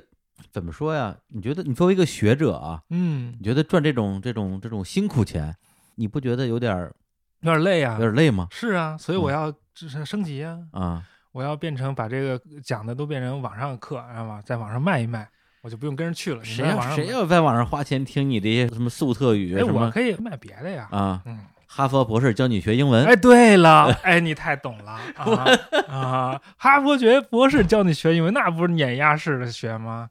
不是我为什么要跟哈佛博士学英文啊？就是哈或佛博士或者说我我为什么要跟一个哈佛博士学英文？就我找新东方不就完了吗？因为哈佛博士比新东方牛逼一百倍啊！哪里牛逼呢？就是教你一个小时，等于你自己跟新东方学十个小时，为什么呢？因为方法对头，什么方法呢？掌握本质。哎、如果你想知道什么方法，可以关注我的英语课堂。说的跟你这课开了似的，呃，马上开，马上开。真的开啊、是那春节后开开一次那个语音课，啊！就是讲那个英语到底怎么发音，你这个是针对小小孩儿的还是成年人的？呃，都针对都行，呃啊不，反正你只要不会发，你来我这儿你就会发了。这就不还是你上本科当家教那点事儿吗？那可不是，当然要陪人做作业。啊，我我就说呀，它本质上不还是在这个教育教育行业， 教育行业哎啊，对啊？对，对，是是是教育那我行业。当学者不都是做教育吗？那你去哪个大学不都教书育人吗？这么说它也是啊，对啊，等于就是你不用去适应一个学校的对体制嗯啊，它里边那一套管理方法，你就自己做一个独立的教育家。对啊，我这教育人而把这放网上，最后几万、几十万人都可以受益，比我自己在学校里教一小班五六个人强多了那。学校里有职称，那个有社会身份，我不需要那些东西，我哈佛大 博士，我需要你那职称不知道为什么？哎，哈佛博士这个，因为因为我确实不懂啊啊，就哈佛博士这个身份，嗯，它代表什么呢？代表人类最高学历成就。您再找一比哈佛大博士更高的学历，我瞅瞅，想想，真想哈不出来尔滨佛学，真想不出来，真是。我有一问题想想那个请教你啊，哎，你说啊这第二是什么感觉呀、不是你就给自己招黑吧？不是没真没感觉过，呃，有点好奇。博士读了十年的人，那怎么着？啊您得读一试试去。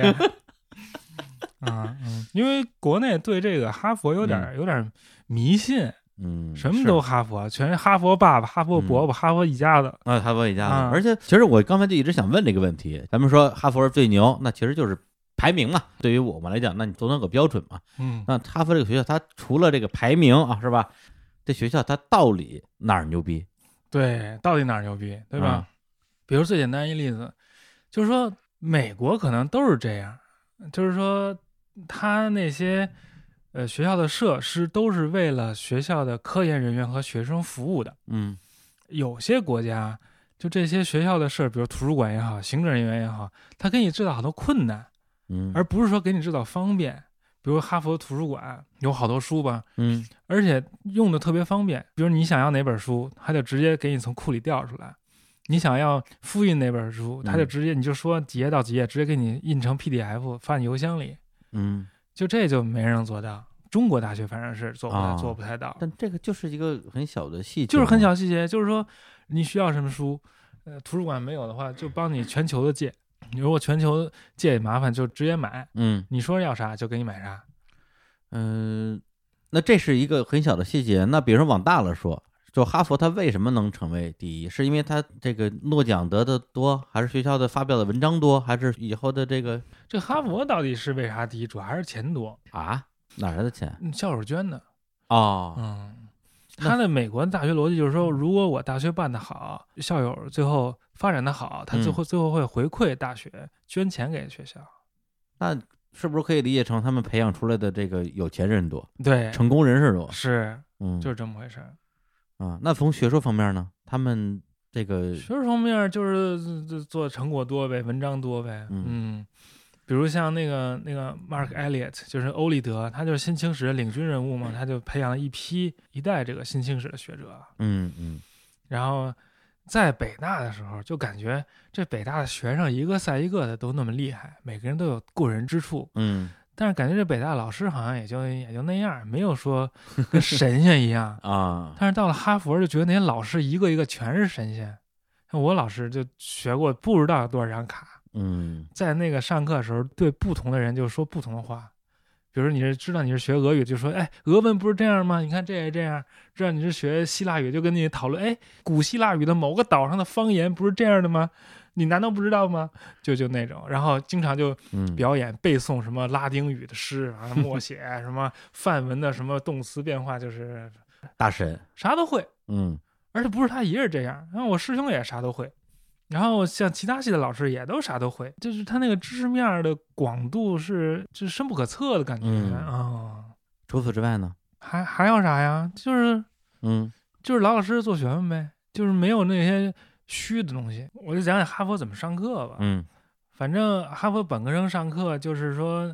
美国人就是乌龟和兔子赛跑里面，他要做那乌龟。嗯，美国整个国家都是这国民性，怎么说？就是不求冒进，就是老老实实、踏踏实实的往前一步一步往前拱，什么都特别的扎实。然后比如说我们在哈佛学语言，嗯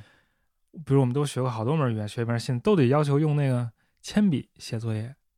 为什么呀？铅笔写作业写错可以改啊，就是要老老实实做小学生，不要心气儿那么高，觉得自己啥都会。嗯就是你本来很厉害，你还在龟兔赛跑里面，你做那乌龟，你就吭哧吭哧一直努力。那美国人就叫其智可学，其愚不可学。他那傻劲儿你学不了。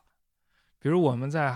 哈佛，就跟我导师，就我和我一同学叫文心，他就现在是普林斯顿的教授，我们就读读于田文，每周读一个下午，嗯读了三五年，每次就读那么几篇儿，就一直读一直读。一直读是什么概念？就是你读一句，我我读一句翻译一句，他读一句翻译一句，然后就看这上写了啥呗，看他上翻译有什么问题啊，就是这么过来的。嗯比如说他以前我在北大上课，我特喜欢上选修课，嗯就上选修课也不用准备，就跟去听康熙来了似 的，嗯听老师讲讲段子，哎哈哈一乐就完了。综艺节目哎，综艺节目，高级的那个智力享受，嗯在哈佛，我一开始也是这样上课，哎，嗯选这选那，后来发现人根本就不是这样的。人家就说你不管你是研究生还好，是本科生也好，你一个学期只能上四门课，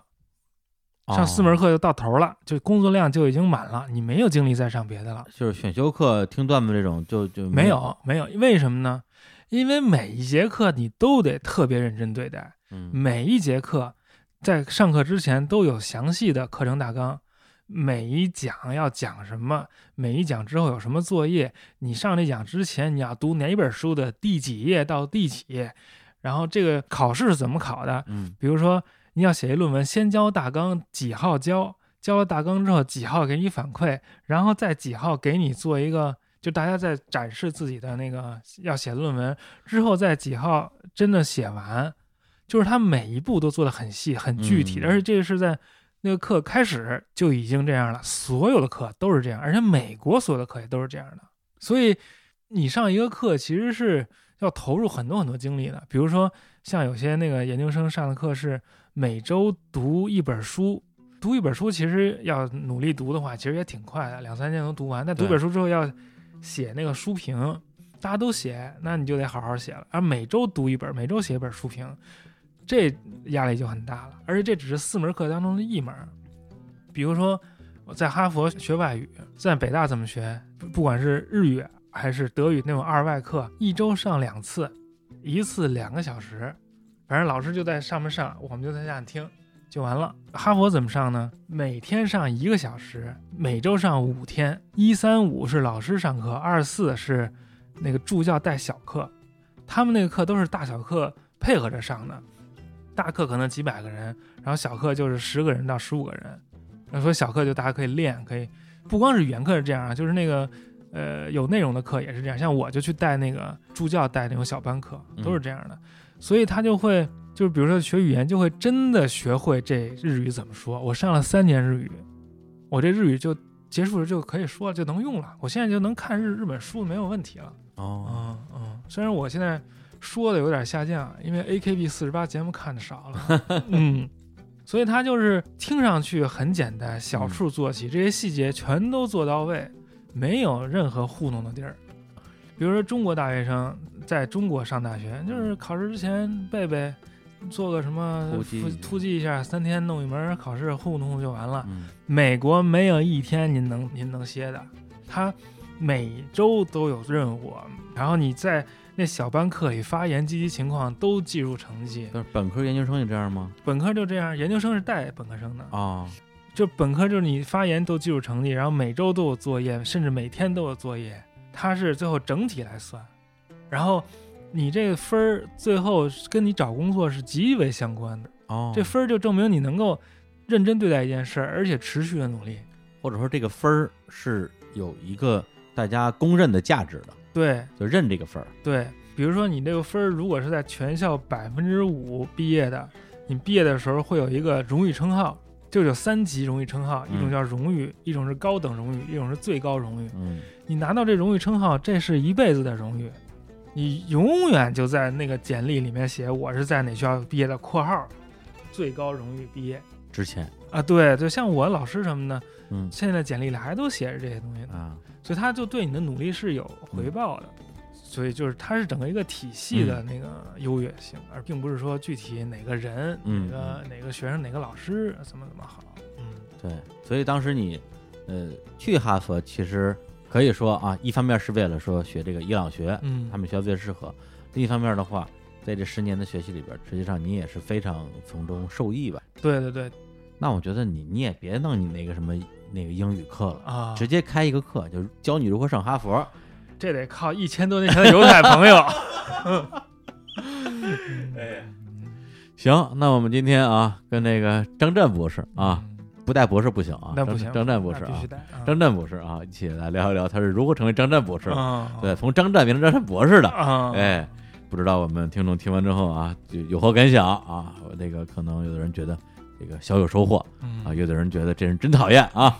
嘚瑟啊，狂妄啊，但是他可能觉得这就狂妄的资本吧。没有狂，没有狂，我就是好奇，好奇， 好奇第二是什么感对觉？对对对，太哎讨厌了。行，那我们今天就先聊到这儿，好，对，然后下回看看再把这个张震博士请过来，咱们聊点啥再聊，对，啊？嗯，行，那就跟大家说再见吧，啊，嗯拜拜。好，大家再见，谢谢啊，对，上网去那个搜索天书广播啊，啊可以听到他的更多的那个白话啊。啊，嗯，拜拜。拜拜。